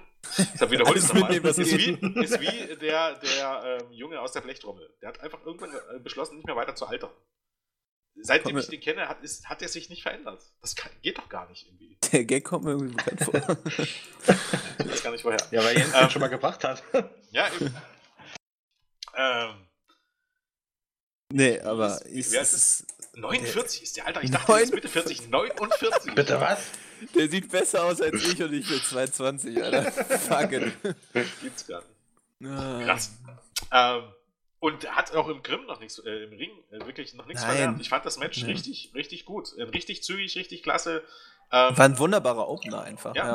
ja. Äh, auch nicht so, dass, dass nichts nachfolgen mehr konnte. Ne? Also Eben, sagen, genau, das ja. kannst du jetzt nicht mehr toppen. Ne? Auch, auch klug gewählt, aber im Grunde alles gezeigt, was du zeigen willst. Und zusammen mit den anderen Take Team Matches, die dann noch kamen, äh, die Take Team Division wird absolute Bombe also weiß nicht, ähm, angefangen bei Cody und Dustin, die als Take-Team bei WWE ja noch in den letzten Jahren wirklich ihre beste Zeit hatten, wenn man so möchte. Äh, die Young Bucks, äh, die Lucha Brothers, äh, die Super Smash Brothers, ähm, ähm, äh, Trent Barrett, Chuck Taylor, Jack Evans, El genau. Helico, SoCal Uncensored, dann äh, die Jungs von OWE werden jetzt sicherlich auch als ein oder andere Mann treten. Dann eben ähm, äh, Isaiah Cassidy und ähm, äh, Mark Quinn. Das ist schon äh, ziemlich krass, was man da irgendwie aufgefahren hat. Und ähm, mehr oder weniger ist ein Team besser als das andere. Also ich glaube, ähm, man braucht dringend relativ schnell Take-Team-Teile. Ja. Und die Division könnte mit das Beste sein, was Take-Team Wrestling im Grunde hergibt jetzt im Moment. Bei allem Respekt vor vielen anderen Companies, aber ich glaube, viel besser wird es nicht, äh, was auch die Breite angeht. Ähm, ja, wie gesagt, ich fand das Match super. Am Ende gewann ähm, SCU mit dem Best Melzer ever. Uh, Sie bucken sich selber in Siege. Uh, nein, Hilfe. ähm, ja. Gutes Match. Hat sehr viel Spaß gemacht. Ja, war meiner Meinung nach auch ein perfekter Opener. Also ich wüsste jetzt auch nicht, welches andere Match da jetzt noch als Open, äh, man als Opener hätte nehmen können. Weil eigentlich hat jedes Match seinen Platz bekommen und da an der Stelle war es auch perfekt. Von daher kann ich mich auch nicht beschweren. Das Match war super. Es war ein guter Startschuss für die Show, also von daher. Ja, denke ich mir auch. Ähm, okay, Match Nummer 2 ähm, war dann das erste Match der Damen. Ähm, sollte eigentlich ein Freeway sein. Ähm, Dr. Britt Baker ähm, gegen Kylie Ray und Nyla Rose. Ähm, Brandy Rhodes kam herbei, haben natürlich die meiner ersten sofort geahnt. Wer hätte das gedacht, dass äh, Brandy Rhodes sich jetzt selber in das Match buckt? Aber nein, hat sie nicht, sondern hat äh, was äh, Awesome angekündigt und da wussten die meisten schon, dass dann wohl Awesome Kong kommt. Und genauso war es. Nach, ich glaube, seit zwei Jahren mittlerweile nicht mehr im Ring gestiegen oder nicht mehr im Ring zu sehen gewesen, äh, kehrte Awesome Kong zurück. Ähm, vielleicht einige von uns kennen, kennen sie vielleicht nur, von euch kennen sie vielleicht nur als Karma. Ähm, und es, das Match wurde halt zum Vorweh gemacht. Ähm, ging dann äh, elf Minuten. Ähm, jeder durfte ein bisschen glänzen. Ähm, für mich die beste war tatsächlich irgendwie Kylie Ray. Ne? Die ähm, auch der Entrance war ganz interessant. Ich habe ja vorhin schon gesagt, dass ich über Kylie Ray noch was sagen dürfte. Rate mal, ähm, was man mit Kylie Ray vorhat. Boah. Jetzt meinst du bei AEW oder was? Ja. Nee, kein Plan. Kylie Ray soll jetzt, eine Abklatsch kann man nicht sagen. Mit Kylie Von- Ray möchte man jetzt Bailey. bezahlen, wie man hätte Bailey pucken sollen. Ah, Weil man okay. der Meinung ist, dass es Ray komplett verkackt hat. Ja, ich hatte Kylie nur Ray irgendwie soll was jetzt das mitbekommen, Beispiel dass. Sein, wo man einfach sagen sollte, Leute, so macht man das. Ah, okay, ja, ich hatte nur irgendwas am Rande mitbekommen, dass Cody ja irgendwie gegen Bailey geshootet hat, in Anführungszeichen. Äh, hier bei, bei einer Starcast-Show, dass er halt aber nur gesagt hätte, glaube ich, eben, dass so, dass, dass seine, ihre Präsentation oder wie man es halt gebuckt hat, dass er einfach äh, gesackt hat, so.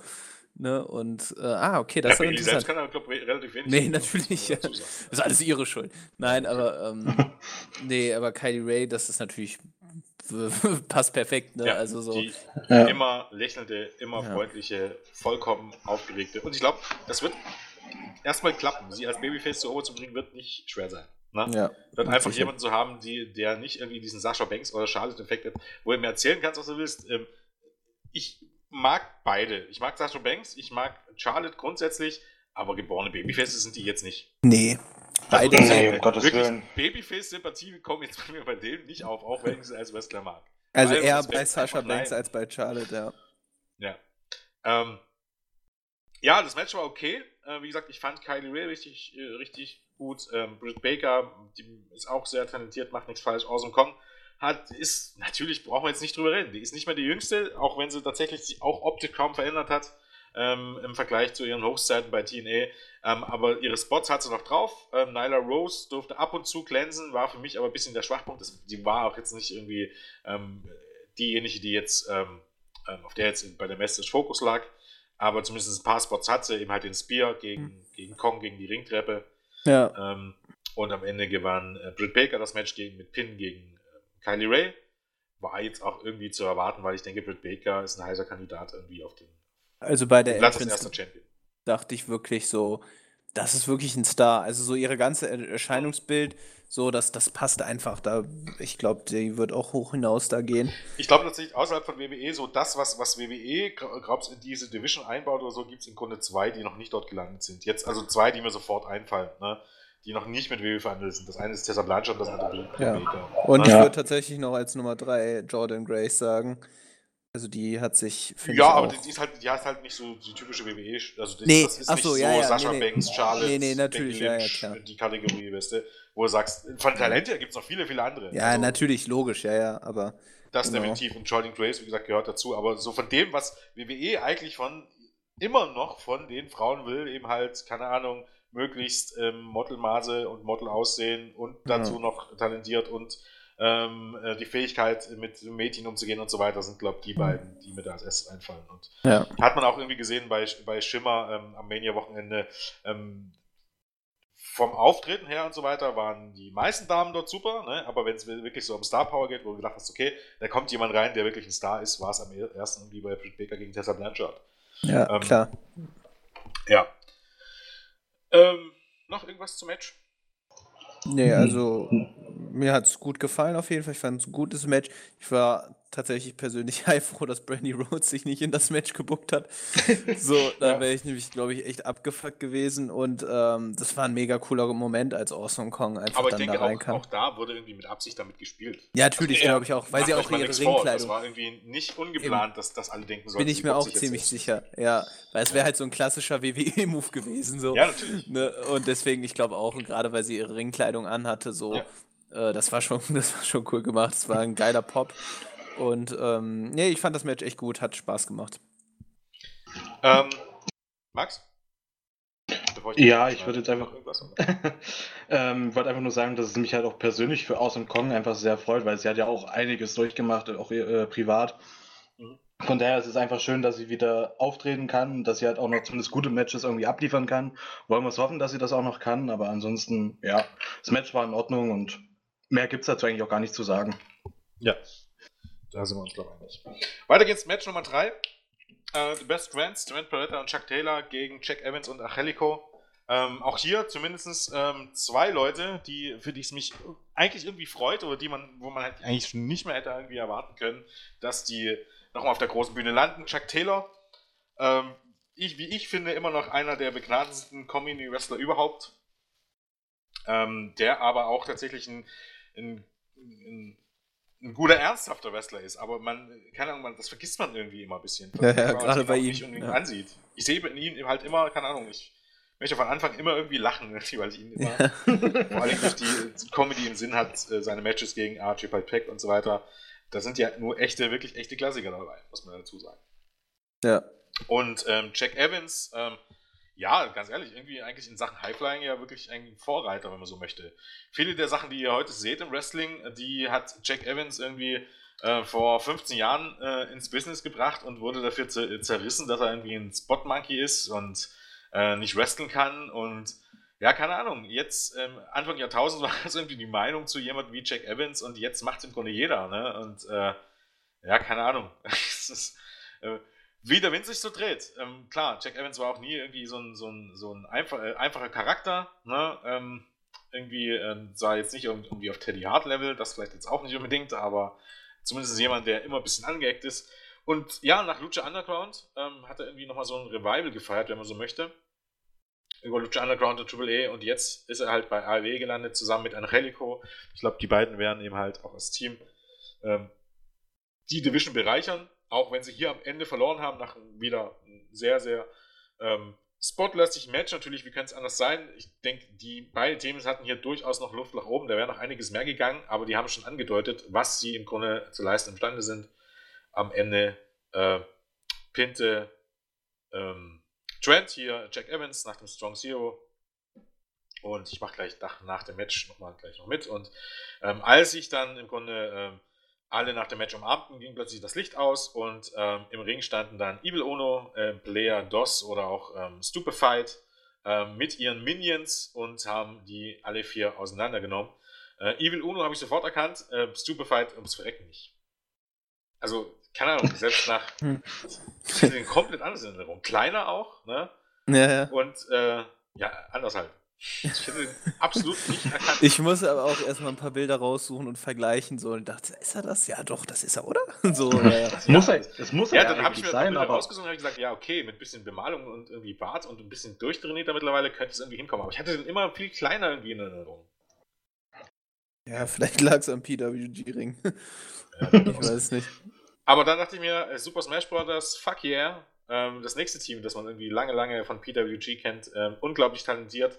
Ähm, leider ähm, dann, ähm, weiß ich nicht, äh, war irgendwie, dass sie nicht mehr in den USA arbeiten durften, weil irgendwie was schiefgegangen ist. Also eben halt, ich weiß nicht, ob das mit bei denen war, wo es, ähm, die haben halt in den USA gearbeitet, haben halt Geld verdient, hätten sie aber eigentlich gar nicht dürfen, ein Reiseverbot in die USA bekommen und damit waren sie im Grunde weg ähm, von der großen Bühne.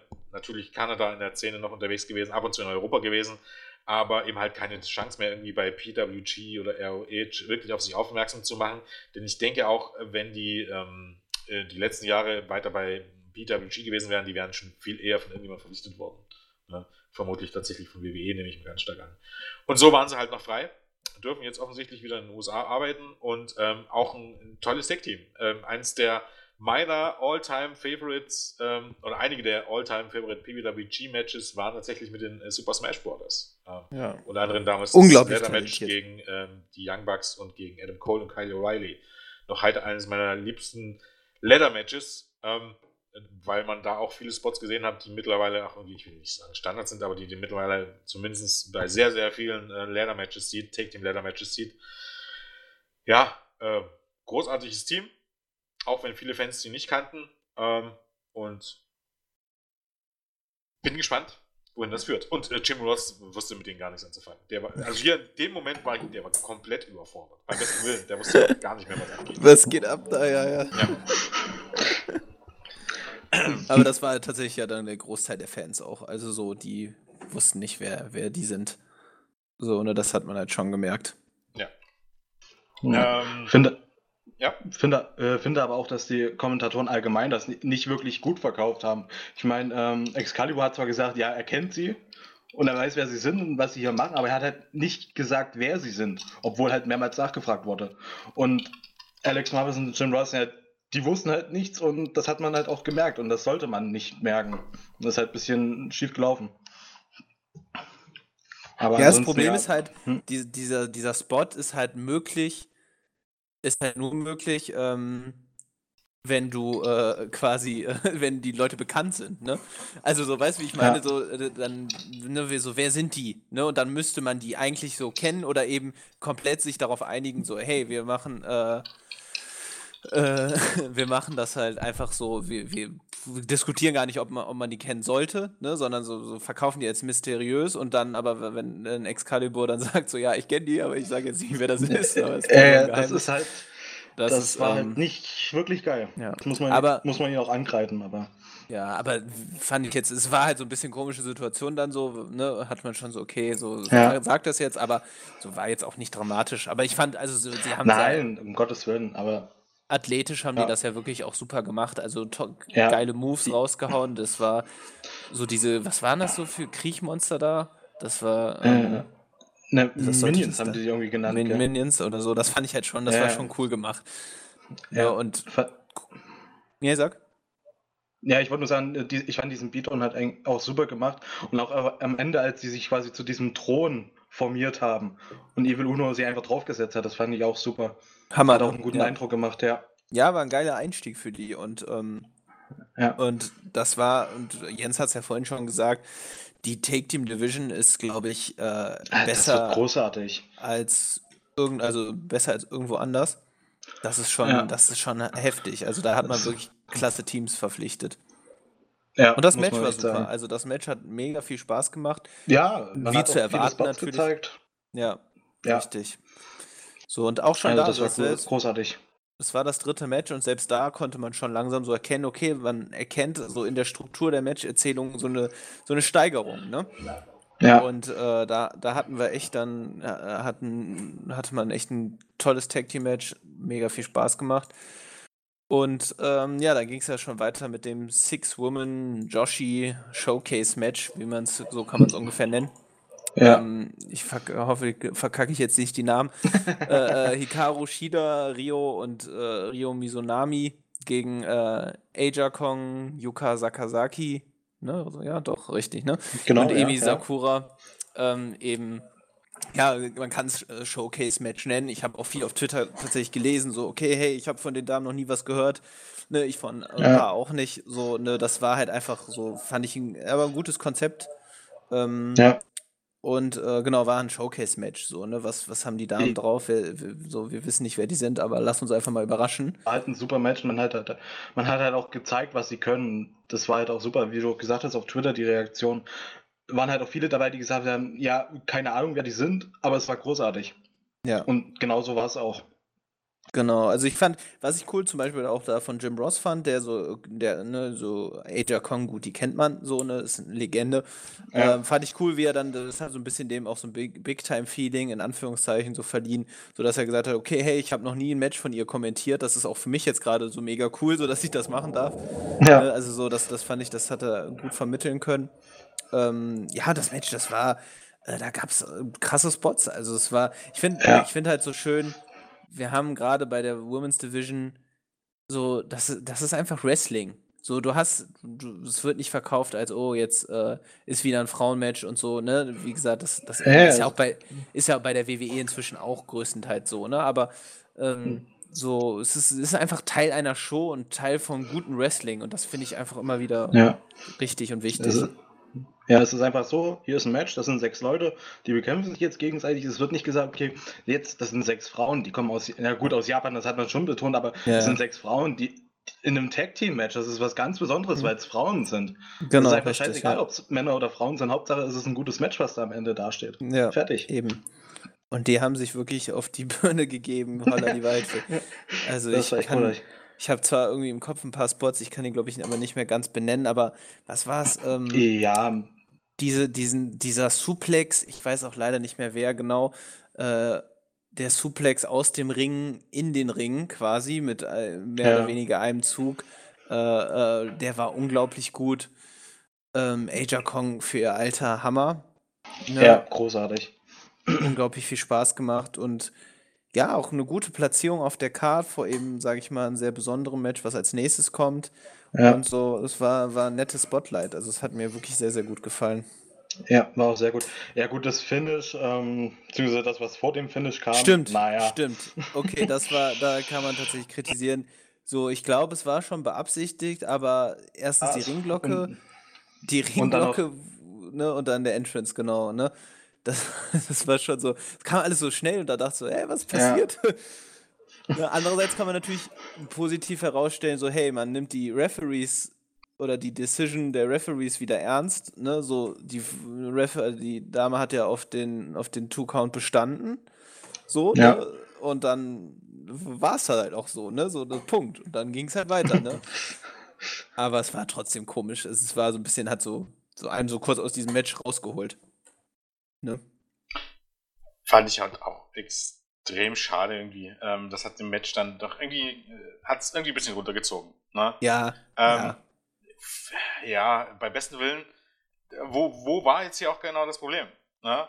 Das äh, alle ein bisschen unachtsam. Der Timekeeper kannte offensichtlich die Wrestlerin nicht, ne? obwohl Mhm. er das Finish wusste, kannte aber die Wrestlerin nicht und wusste nicht, Ja. wer, wer ihn pinnen sollte. sch- genau. Hat ge, ge, äh, abgeläutet und äh, da im Grunde derjenige, der die Musik einspielt, auch nicht wusste offensichtlich, wer gewinnen wollte, hatte die Musik eingespielt. Ja, herzlichen Glückwunsch. Ja. Also Ähm. die, so, den Timekeeper hätte ich noch verstanden, die Musik war dann too much einfach. So, Ja, ne, Genau, also, Timekeeper, ja, aber auch da, der Timekeeper ähm, ähm, hat abzuläuten, wenn der Referee ihm den was signalisiert. ja, Das der ist eigentlich, sehr schnell, glaub, das so hatte die- ich die bei der Battle Sachen. Der Royale. Referee Ja, ist derjenige, der sagt, der macht, wann es losgeht im Grunde. Und Genau, ansonsten ja. macht überhaupt gar niemand irgendwas von allein. das stimmt, ja. Ja, Ja. hast du schon recht. Ähm, Kong hat dann dem Timekeeper auch noch Trash angeboten. ähm, außerhalb des Rings. Und ähm, ich glaube, ähm, Justin Roberts hat sich dann auch verzogen und hat gesagt, ey, ich habe damit nichts zu tun. Macht, Mhm. macht mal ihr. äh, weil ich glaube, von Archer Kong möchtest du nicht Trash angeboten bekommen. Nee, definitiv nicht.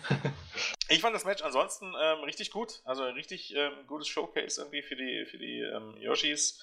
Ähm, vor allen Dingen äh, Hikaru Shida und äh, Rio, die als Babyfaces super funktionierten. Ähm, und äh, von Rio irgendwie was wegzunehmen. Asha Kong irgendwie, äh, ich bin ganz ehrlich, eine der ganz großen Legenden des Frauenwrestlings. Ähm, die, Heel, das Heel-Team funktionierte dementsprechend auch gut. Asha Kong muss halt auch gar nicht mehr irgendwie viel machen, ähm, um beeindruckend zu sein und äh, um Ober zu kommen, das hat man hier auch gesehen. Und ähm, ähm, gerade Rio irgendwie, die ist so klein und, und, und ähm, ähm, das klappt halt das Babyface immer ein bisschen. Wenn, wenn Asha Kong, ähm, keine Ahnung, auf Rio eintrischt, dann muss es nicht viel, um, um die, um die Face-Heel-Rolle irgendwie umzusetzen, weil du denkst, hör doch auf. Wer macht denn sowas? Das ist keine Ahnung, Trade Kali gegen Rey Mysterio. Ne? Ähm, da würde auch niemand, glaube ich, irgendwie die Heel- und Face-Rollen verwechseln. Ähm, ja, wie gesagt, das Finish hat dann, hat's dann irgendwie ein bisschen, ähm, bisschen runtergerissen, aber an sich fand ich das Match schon äh, wirklich super und ich hoffe, sowas wird es in Zukunft ähm, vermehrt geben und oft geben. Ähm, denn ich glaube auch, diese, ähm, diese Art des Wrestlings ähm, oder auch generell die, die äh, Yoshi Promotions in, in Japan haben es verdient, äh, ein bisschen in den Mittelpunkt gerückt zu werden und ein bisschen mehr Aufmerksamkeit, zu- Aufmerksamkeit zu bekommen. Und äh, klar, ne, Neo Shirai ähm, ist da schon ein guter Weg, wobei ich jetzt nicht so genau weiß, ob jemand von den beiden von NXT oder SmackDown jetzt irgendwie auf die ähm, kleinen Promotions in Japan kommt, weil es ist ja jetzt nun bei WWE und NXT nicht der Style, der irgendwie ähm, hier zu sehen war, weil da gibt es halt den WWE-Style zu sehen. Ähm, und ich glaube, ähm, ab und zu so ein, so ein Match hier genauso auch vielleicht, dass die Damen auch unter sich bleiben, ich denke, ist da ganz gute Werbung. Das finde ich passt, genau. Also, auf jeden Fall. Noch Ja. sonst noch irgendwelche Worte? Nicht Nee. von meiner Seite. Ja. Okay. Ähm, dann ging es weiter mit dem Bruderduell. Cody gegen äh, Dustin Rhodes. Ähm, ja, äh, so einen nicht ganz so subtilen Shoot gegen Hunter. Nicht Und ganz die so meinte dann nachher auch, ja okay, jetzt werde ich wohl nicht mehr zurück zu WWE gehen können. Ist mir aber auch egal. ähm, ich setze alles auf ähm, All Elite Wrestling.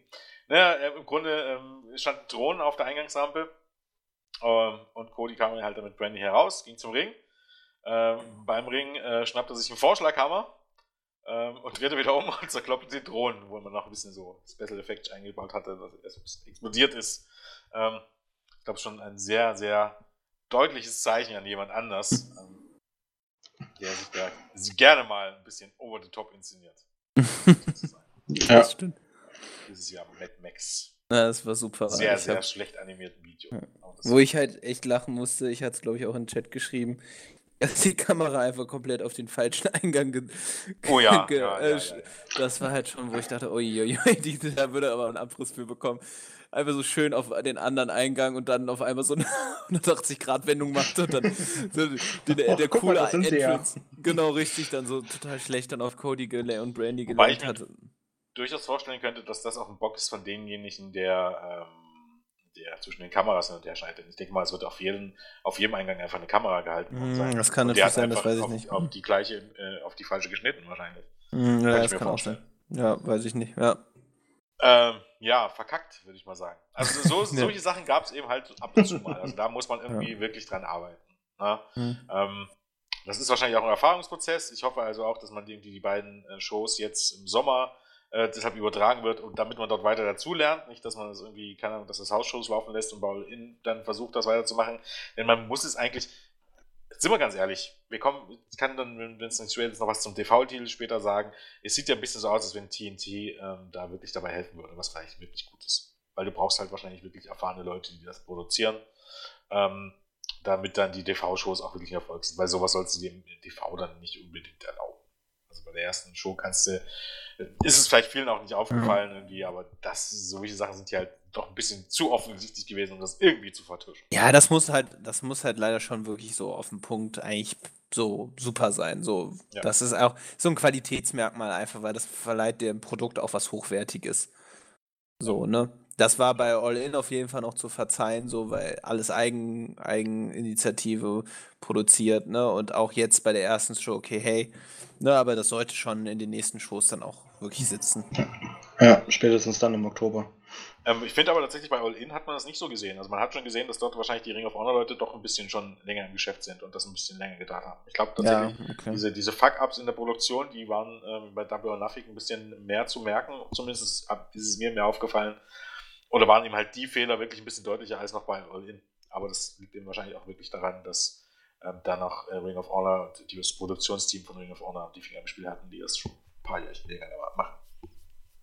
Ja. Ähm, ja, Cody gegen Dustin Rhodes ähm, war kein ähm, No-DQ-Match, fühlte sich aber irgendwie so an, weil ähm, ein Keyspot oder der Keyspot wahrscheinlich daraus bestand, dass ähm, Cody seinen Halbbruder in die freigelegte Ringecke beförderte und der darauf äh, beginnen sollte zu bluten. Tat er auch. Äh. Aber das Blähen war vielleicht ein bisschen zu tief, weil im Grunde dachte ich, das ist das Fake-Blut. Das kann kein echtes Blut sein. Ist doch unmöglich, dass jemand irgendwie aus, aus einer kleinen Wunde am Kopf so viel blutet. Weil eigentlich war das Gesicht dann nur noch rot irgendwie und der ganze Ich habe auch tatsächlich am Anfang gedacht, dass es einfach der, der, so, ne, das ist, das, das kann kein echtes Blut sein. Das ganze Gesicht war rot wie zu besten ja. Ric Flair-Zeiten. So. Ja, aber ich glaube, sowas, äh, sowas nannte man ja früher irgendwie so Bloodbath, ne? Und sowas sollte mhm. es halt auch sein. Irgendwie daraufhin wollte schon. Äh, ich, ja, weiß, ich kann Fall. mir aber nicht vorstellen, dass es so krass wirken sollte. Nein, nein, nein. Also nee, ich hatte kurze Zeit ein bisschen Schiss. Also so, wie das auch, äh, da gab es ja einen Kamerashot, wo wirklich er so Dustin dann so über dem Ring hing, ne, so und dann das Blut lief einfach raus. Ja. Das war wie so, ein, wie so eine kleine Fontäne, Junge, Junge. Und der, also es war schon, irgendjemand hatte, glaube ich, auf Twitter geschrieben, es hatte irgendwie auch was Biblisches, fand ich. Also das, das fand ich fast, fast irgendwie. Ich weiß zwar nicht, was, also so, ne? So irgendwie, aber hatte das. Also so, das fand ich, die Beschreibung fand ich schon cool. so, no, und ich fand es auch, das sah schon krass aus, wie dann auch Cody einfach so in, in dem Blut seines Bruders quasi so eingetaucht ist. Aber ich hatte schon, zwischendurch habe ich mich schon gefragt, okay, warum kommt jetzt hier nicht mal irgendwie so ein Arzt raus und versucht irgendwie die Wunde wenigstens so zu flicken und Aber stoppen? Ich gebe mal auf der einen Seite, die Leute, die dort sind, also sind im Ring so und so erfahren, die könnten das so ein bisschen irgendwie, denke ich mal, ein bisschen Ja, ja, und gerade auch, also so Dustin hat, hat ja auch zum keinen Moment so den Eindruck gemacht, dass er jetzt gerade irgendwie so, ne, irgendwie davon benommen ist oder so, ja, ne? Ich auch, ja. Eben. Aber es war schon ähm, krass. Es gibt halt eine Sache, die, wo ich ein bisschen Problem damit habe. Ähm, Fakt ist ja nun mal, ähm, ach, wie kommen wir schon wieder auf den TV-Deal? Der TV-Deal wird AEW viel davon abhängen, ähm, äh, wie gut sich die Werbung verkauft. Ne? Daran werden sie vor allen Dingen mitverdienen. Ähm, und ich glaube, sowas sehen eben halt Leute, die Werbung machen in Wrestling-Shows nicht unbedingt gerne. Wrestling hat eh nicht so einen großen Standard und, äh, oder nicht so einen großen, guten Stand, WWE auch nicht. Ne? ne? im Vergleich zu Programmen, die wesentlich weniger Zuschauer haben, wie UFC zum Beispiel, die ähm, im Schnitt einfach weniger Zuschauer haben im TV als WWE und trotzdem die UFC bekommt wesentlich mehr Geld ähm, ähm, für Werbespots während der Show, als das WWE der Fall ist. Und man ist ein bisschen darauf angewiesen und ich weiß nicht, ob sowas eine gute Idee ist, um ehrlich zu sein. Sowas und eben halt so ein Penisspot von Joey Ryan, ich glaube, sowas sollte man unterlassen. Schade eigentlich. Ja. Obwohl, du kannst beim PayPal bringen, ne, vermutlich. Aber naja. ich glaube, man sollte eben halt erst, wenn man den TV-Deal, wenn man die ersten Shows im Sack hat, die ersten ja. Werbedeals im Sack hat, dann vielleicht bei den Pay-Per-Views irgendwie dazu greifen. Nicht unbedingt bevor äh, das Ganze wirklich gestartet ist. Ich weiß ich glaube, nicht, ob das so eine gute Idee ist. Ich glaube auch tatsächlich, dass es jetzt kein Fingerzeig, das Match äh, der Brüder ein Fingerzeig darauf war, dass wir sowas öfter sehen werden. Nein, das glaube ich auch nicht. Man wird es dosiert einsetzen, aber wenn, dann genau. halt.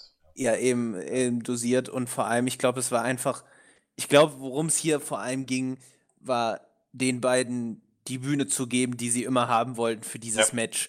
So, und auch so ein bisschen eben an, an den Vater erinnern, an Dusty Rhodes und einfach so, so eine Hommage an ihren Vater und einfach eben, wie gesagt, die Bühne.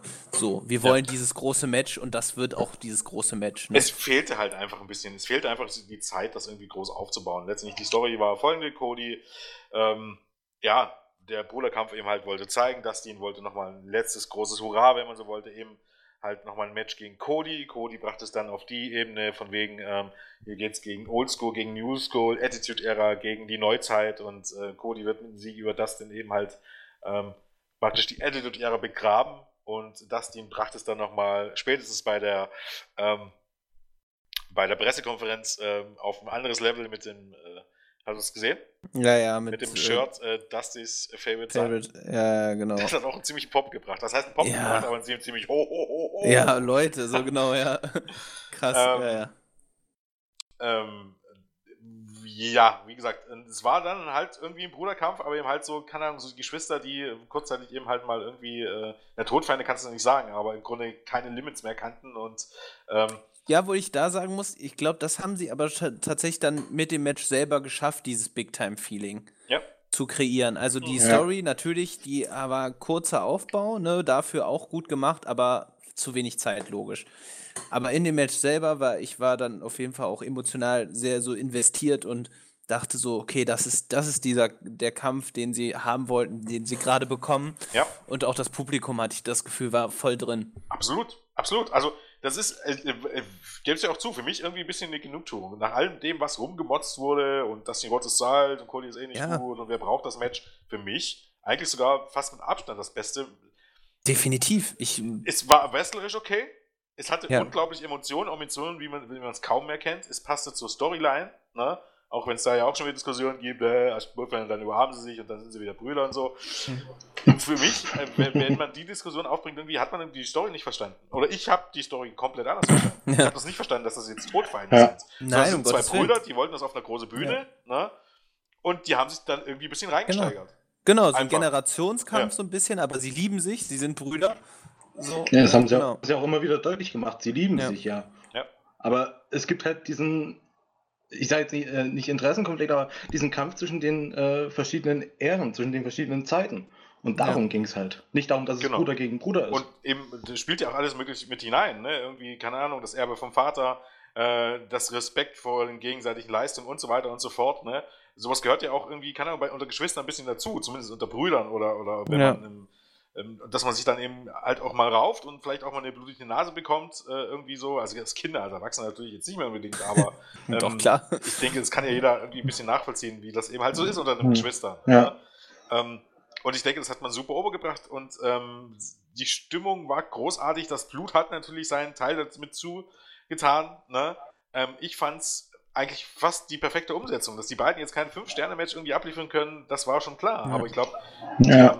Eigentlich haben sie alle Erwartungen übertroffen. Und auch ein bisschen gezeigt, hier nochmal wirklich gezeigt, dass das äh, AEW wahrscheinlich auch wirklich gewillt ist, so je, wirklich jede Art von Match, die es da draußen ja. gibt, von irgendwie New, Japan, äh, New Japan Style auf eine gewisse Art und Weise über äh, PWG Spot Wrestling, über 80er Jahre Blutbath ja. Wrestling mit wenigen Highspots, wie eben jetzt hier das Match über irgendwie Yoshi Wrestling, ähm, über äh, ja alles im Grunde, wenn man so möchte, alles, was man sich vorstellen kann, dass man wirklich äh, bereit ist, jeden Stil irgendwie eine Plattform zu geben. Und, Und ich finde äh, halt, Nee, ja. sorry, sag weiter, nee. Und war eigentlich beendet. Ich finde das gerade mhm. deswegen ähm, ähm, das Match auch irgendwie so, so wegweisend, drückt man so aus. Ja, definitiv. Und halt für mich auch ein Punkt, den ich halt schon damals, also auch schon bei All In nicht mehr nachvollziehen konnte, dass man nicht sieht, was für ein Star Cody einfach ist. Also, ähm, wer solche Matches worken kann und eben auch mit so sehr recht geringem Aufbau, auch bei äh, gegen Nick Aldis schon um den NWA World Heavyweight Championship, ähm, das, das ist unglaublich gewesen. Also diese Stimmung und ich finde, Cody ist für mich das, was so ein Star ausmacht. Und gerade so, eben wie du sagst, so ein bisschen so diese Nostalgie-Schiene in dem Sinne, ähm, dieses, dieses halt, dieses von 80, äh, 80er Jahre Stil und äh, das, das finde ich, macht er so gut. Und das, das, ich war, also ich war wirklich, ich war wirklich geflasht. Das war für mich das Match des Abends. Ist halt auch ja. ein bisschen. Es gibt halt heute viele diverse Meinungen irgendwie und jeder hat so seine Sache. Und natürlich, Cody ist nicht in der heutigen Zeit der beste Wrestler. Nein. Aber ähm, ja. ähm, rate mal, wer noch nicht der beste Wrestler war und wer heute wahrscheinlich auch irgendwie mit den gleichen Vorurteilen zu kämpfen hätte im Ring wie äh, Cody Rhodes, äh, ein gewisser Dwayne The Rock Johnson. Der hat in ja. seiner Karriere auch eine Handvoll irgendwie Vier-Sterne-Matches gewirkt, ne? Aber irgendwie, der war auch kein Kenny Omega. Hey. Oder kein Okada oder kein Tanahashi oder äh, name it, ne? Ähm, der war auch im Grunde auf dem Niveau irgendwie wrestlerisch, wo Cody ist. Und Cody Rhodes ist kein The Rock.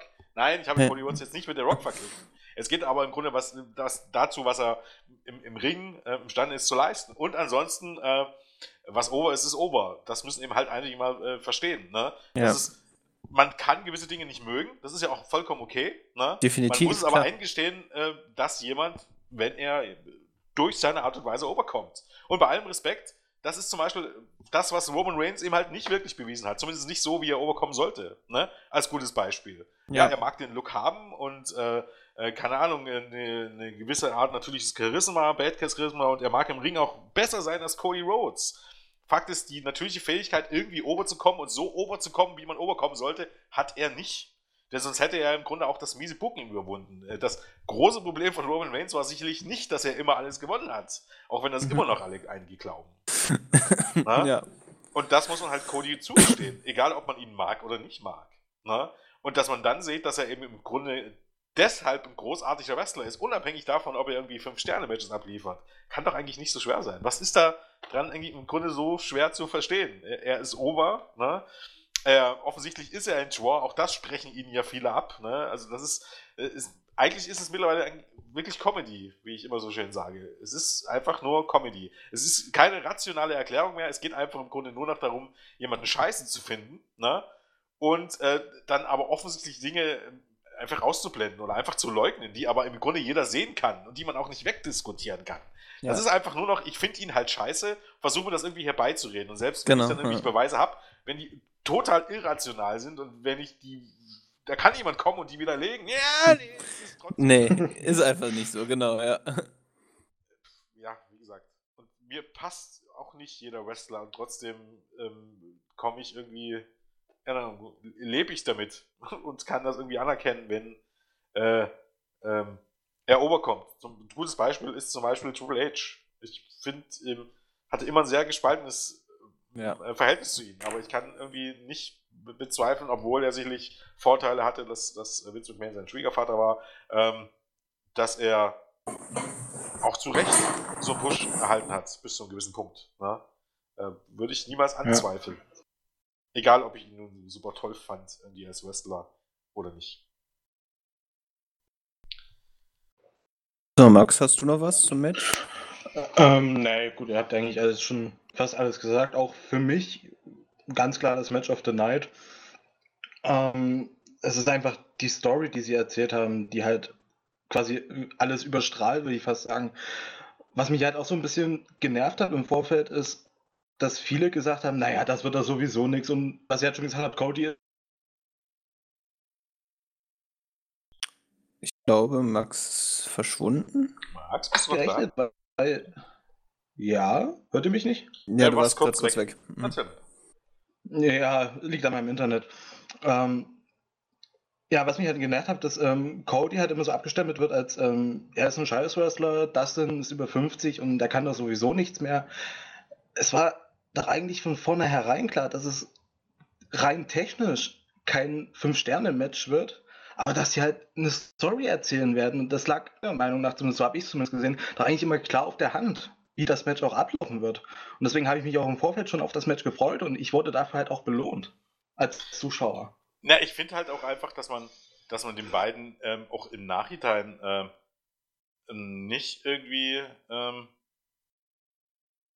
den Respekt oder die Leistung anerkannt hat, oder viele haben das nicht getan. Die Leute, die das Match vorher schon kritisiert haben, haben auch nachher gesagt, ja, ja, äh, fand ich nicht so toll.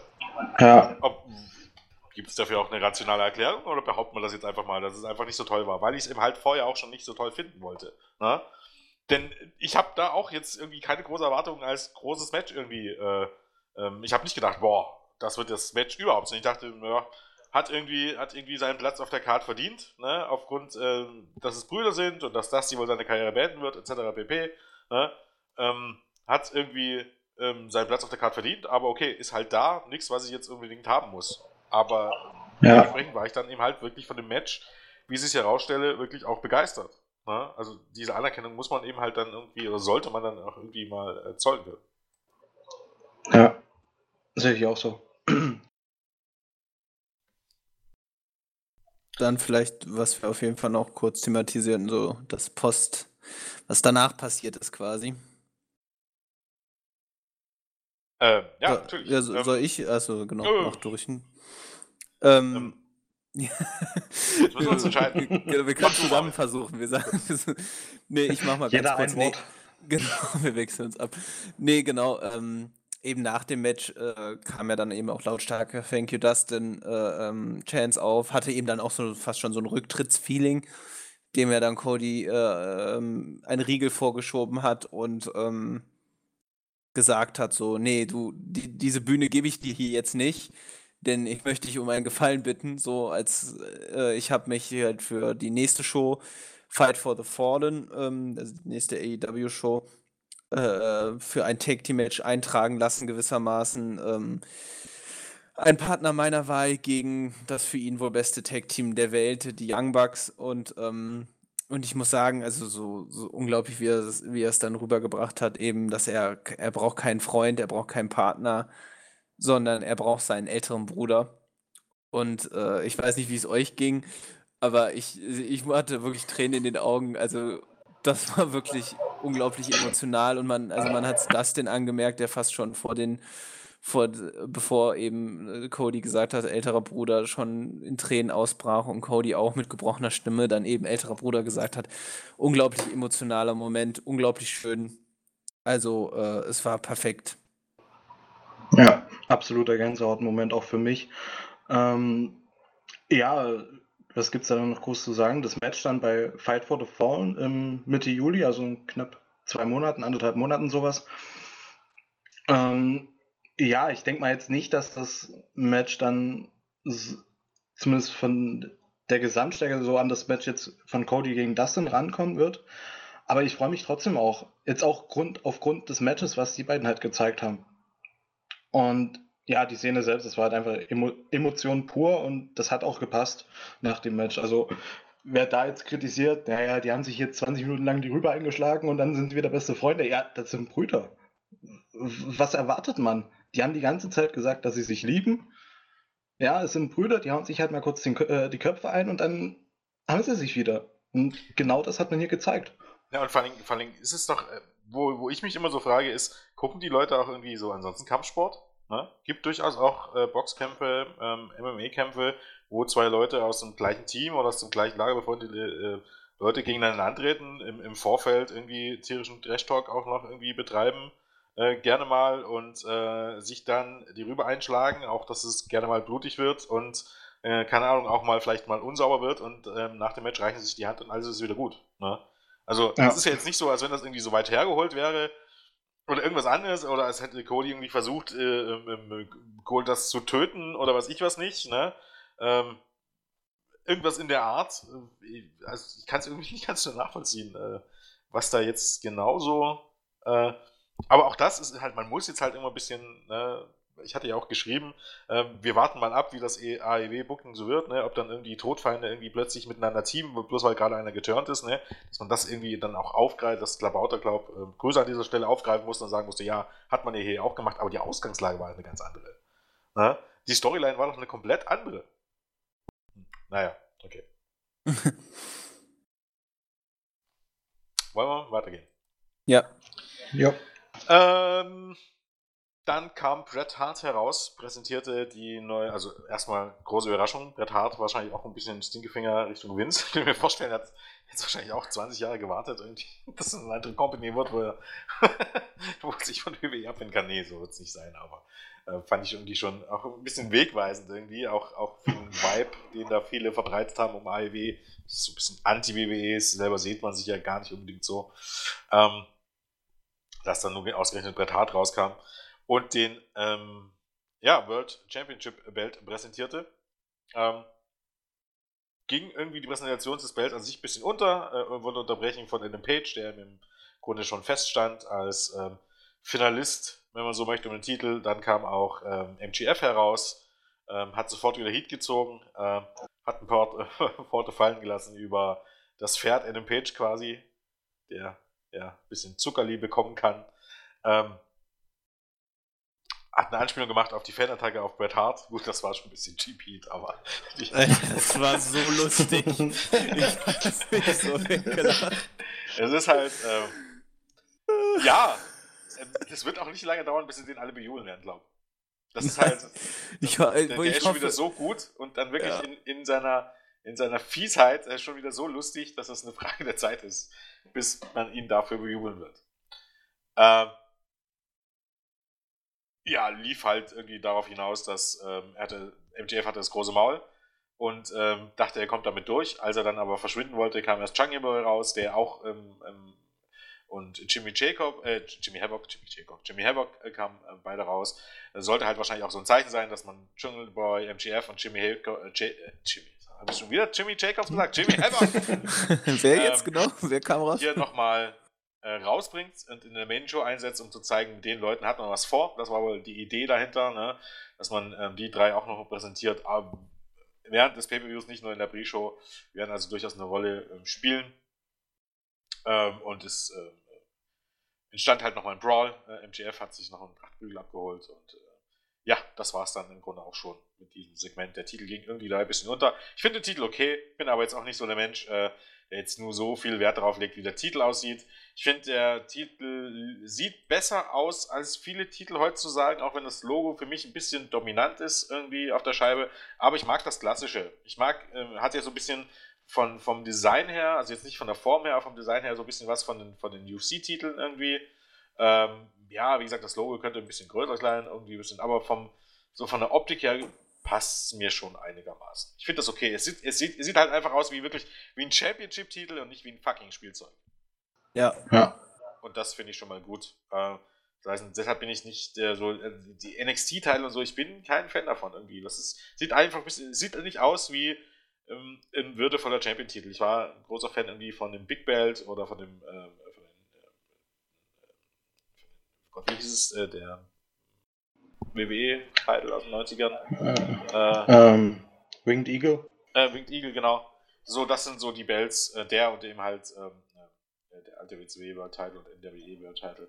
Die fand ich irgendwie gut. Die sehen irgendwie ja. nach, nach Champion aus und da, da muss irgendwie nicht viel Bling sein oder so, sondern es muss irgendwie nach Champion-Titel aussehen und das assoziiere ich damit und genau. von der Warte her passt mir das schon einigermaßen. Ja, find, hab da jetzt auch selbst nichts, äh, keine Beschwerden so an den Titel. Ist ja. ein Champion-Titel, fertig. Genau, also gut, ich meine, für einiges ist es halt wichtig und, und ich finde das auch okay. Habe auch kein Problem wenn man den jetzt scheiße findet, oder habe ich auch kein Problem damit. Wie gesagt, das ist jetzt nicht so, nicht so die Sache, über, ähm, über die ich mir jetzt aber auch so groß Kopf machen, aber wie gesagt, ich verstehe auch alle, die es vielleicht nicht so toll finden. Ja, mag sein. Ja. Vielleicht auch viele, die, die das. Geschmäcker sind verschieden. Genau.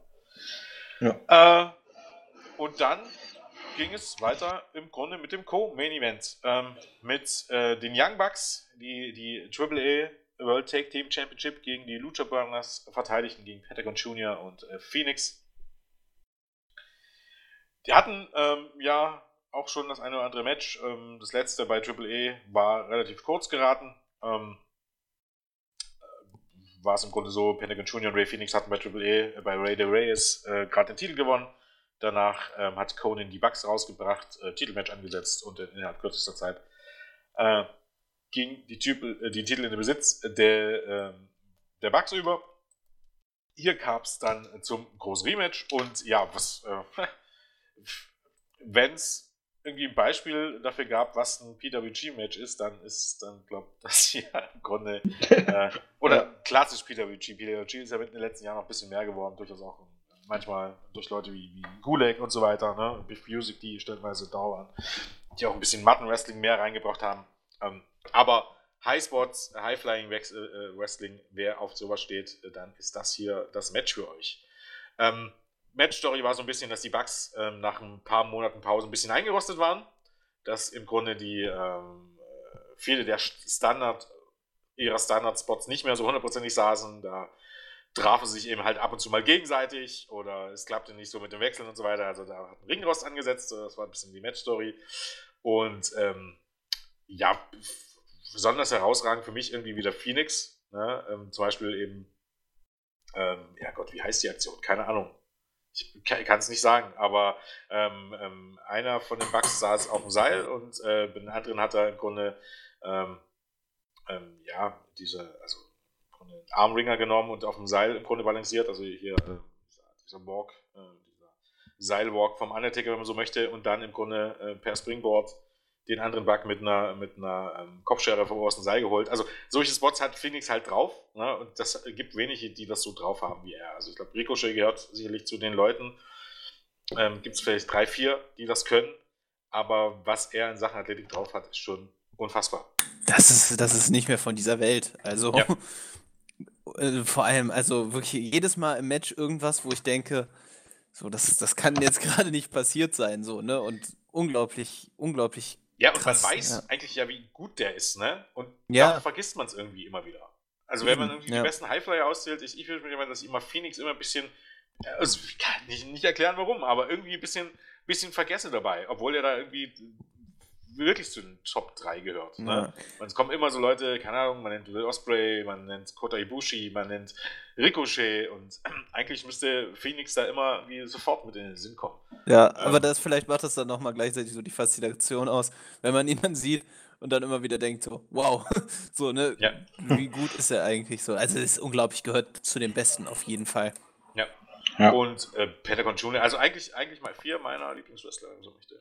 Ja. Ich mag die sind unglaublich. Ja. Junior und, und, Phoenix durchaus als Singles-Wrestler fast ein bisschen mehr. Als, als ich finde, das Team ist ein bisschen irgendwie verschwendet. Hm, ja, weil die so gute, starke Einzelcharaktere sind, ja. Ja, ja, ganz genau. Ich finde ich find zwar, natürlich ist es ein großartiges Team, aber ich finde, äh, als Singles-Wrestler kann man aus denen viel mehr rausholen. Ähm, Gerade aus Pentagon Junior, der ja wirklich äh, auch vor Charisma irgendwie, irgendwie sprüht, obwohl man seine Sprache, oder ich zumindest verstehe seine Sprache nicht, verstehe kein Spanisch. Und die Young Bucks, ähm, ja, waren mein Take-Team, Lieblingstape-Team sind sie immer noch. Und ähm, ja, wie gesagt, ein äh, absolut äh, großartiges Spotfest mit großartigen Spots, äh, wo die Bucks natürlich auch ihre Greatest Hits gespielt haben. Äh, zum Schluss war es dann vielleicht für mich ein bisschen irgendwie der ein oder andere Kickout zu viel, wo man so denkt, nach dem Package Pile Driver, also nach dem Finisher von der Lucha Brothers, diesen Double Storm und Package Pile Driver, darf ein Match eigentlich schon mal zu Ende sein. Finde ich halt einfach.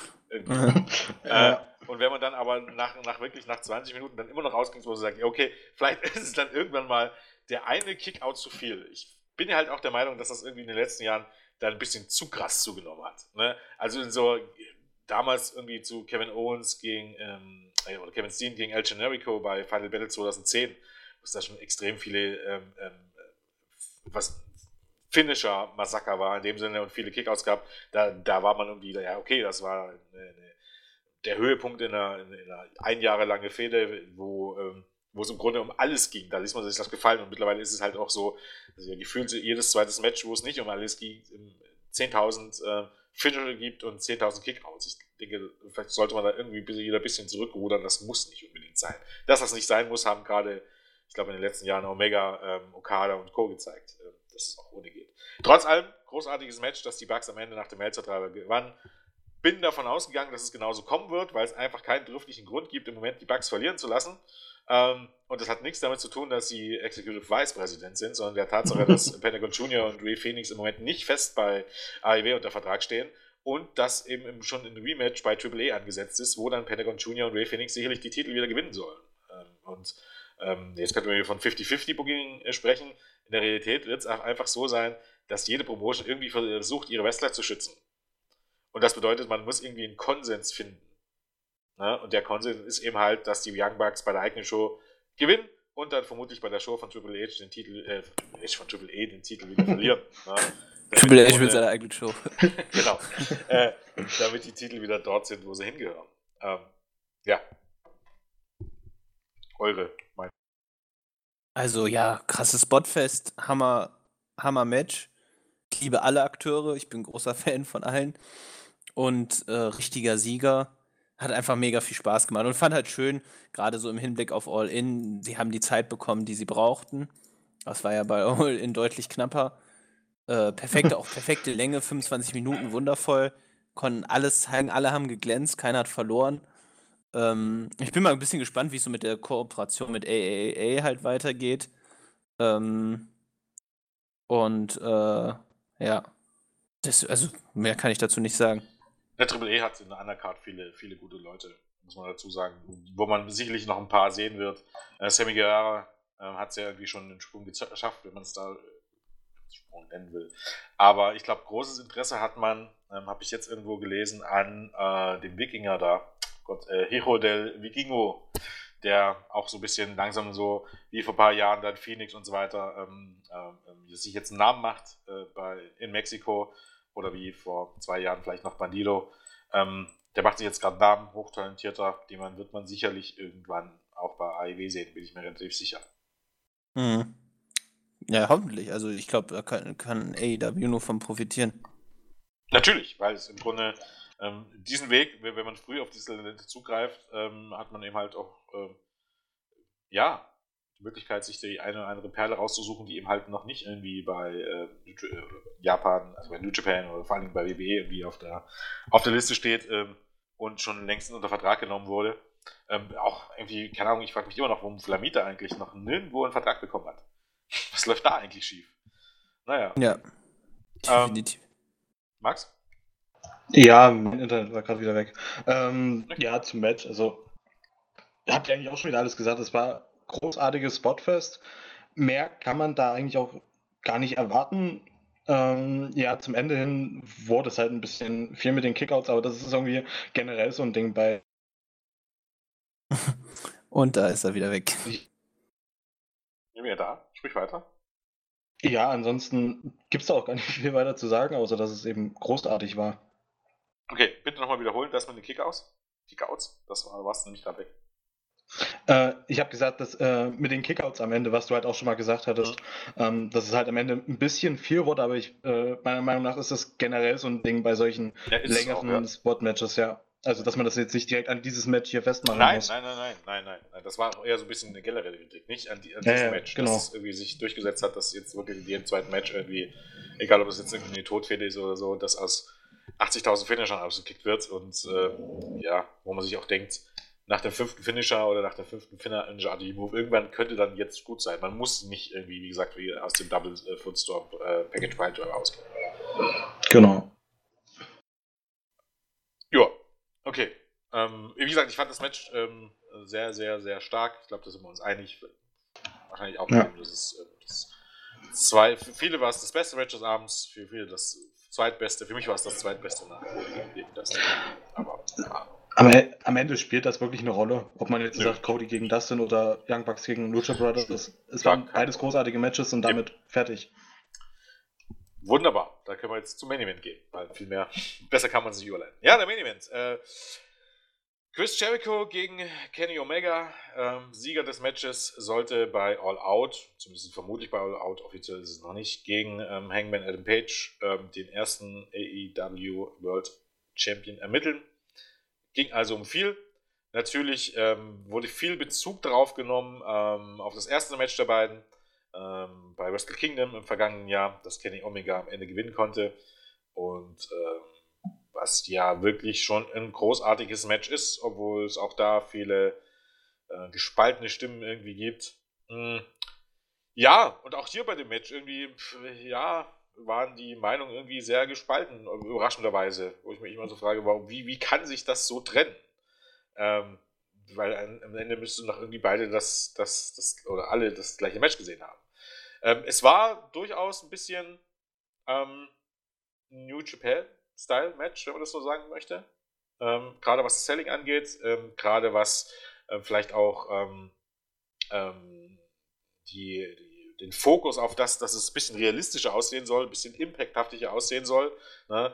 Ähm, angefangen bei den V-Triggern, angefangen vor allen Dingen auch ähm, beim Codebreaker, den niemand so selten wie Kenny Omega. Niemand. Niemand zählt den Codebreaker so realistisch, wie es Kenny Omega tut. Ja? Weil, wenn du so einen Move einsteckst, so einen Codebreaker-Move einsteckst, dann ist es nicht wie beim fucking Arcade-Spiel, dass du in die Luft springst und auf dem Rücken landet, landest. Ja? Newsflash. Das ist Kack-Selling, wenn man es genau Obwohl es jahrelang bei WWE so gemacht wurde. Ne? Also es ist das Gegenteil von realistisch und gutem Selling, sondern Kenny Omega sellt den, wie man so einen Move sellen würde. Ne? dass man im Grunde äh, ja, flach auf dem Gegner landet und dann dort liegen bleibt und nicht nochmal hoch in die Luft springt, auf dem Rücken landet. Ähm, ich weiß gar nicht, es gibt auch welche, die das wirklich so sehen wie Omega. Hat mich vom ersten Augenblick, den ersten, von ersten äh, äh, äh, Codebreaker, den er damals vor Wrestle Kingdom genommen hat, äh, begeistert bis heute. Und ansonsten, ja, Omega hat relativ schnell gebootet, weil er sich die Nase gebrochen hat. Es war ein, gefühlt wirklich ein Fight, ein hartes Match. Ähm, dem beide auch gut gesellt haben, beide natürlich ihr, auch hier ihr Creative Hits gespielt haben.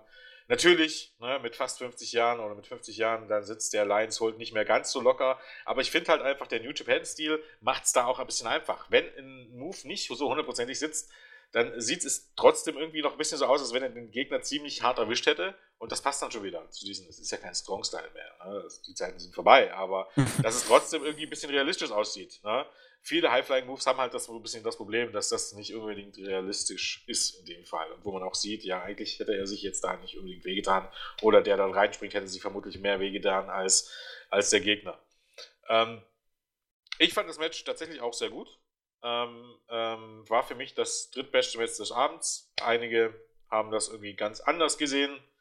Keine Ahnung, wer hier Recht oder Unrecht hat, ob man hier Unrecht oder Recht haben kann. Ich fand das Match gut. Ich fand, Chris Jericho ist genau der richtige Sieger am Ende des Tages, ähm, weil man eben halt erstmal als ersten Champion, bin ich der Meinung, immer ein Heal installieren sollte. Ähm, und das kann nicht Adam Page sein, das kann auch kein Kenny Omega sein. Cody Rhodes, hätte Cody Rhodes sich jetzt zum ersten World Champion gebucht, Bitte nicht. möchte, hätte die Reaktion nicht erleben wollen von genau den gleichen Leuten, die sich jetzt darüber beschweren, dass Chris Jericho wahrscheinlich den Titel gewinnt.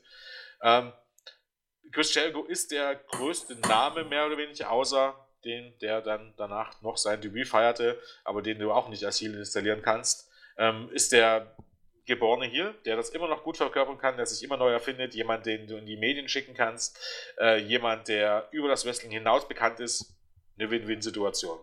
Und am Ende wird dann das große Babyface, das nächste große Babyface, ob das jetzt Kenny Omega sein wird, ob das Adam Page sein wird, ob das äh, John Moxley sein wird, wer auch immer es sein wird, ähm, vermutlich Chris Jericho irgendwann den Titel abnehmen. Und genau so sollte es sein. Und ja. nicht, dass als erstes irgendwie ein Babyface gewinnt, vor allem nicht, dass Adam Page den Titel gewinnt, bloß weil alle glauben, der ist jung und der ist die Zukunft, schmeißen wir ihm den Titel hinterher. Ne? Nee. Ähm, das und er wird, dann auch die gleichen Leute, die das bei Roman Reigns kritisiert hätten. Ne?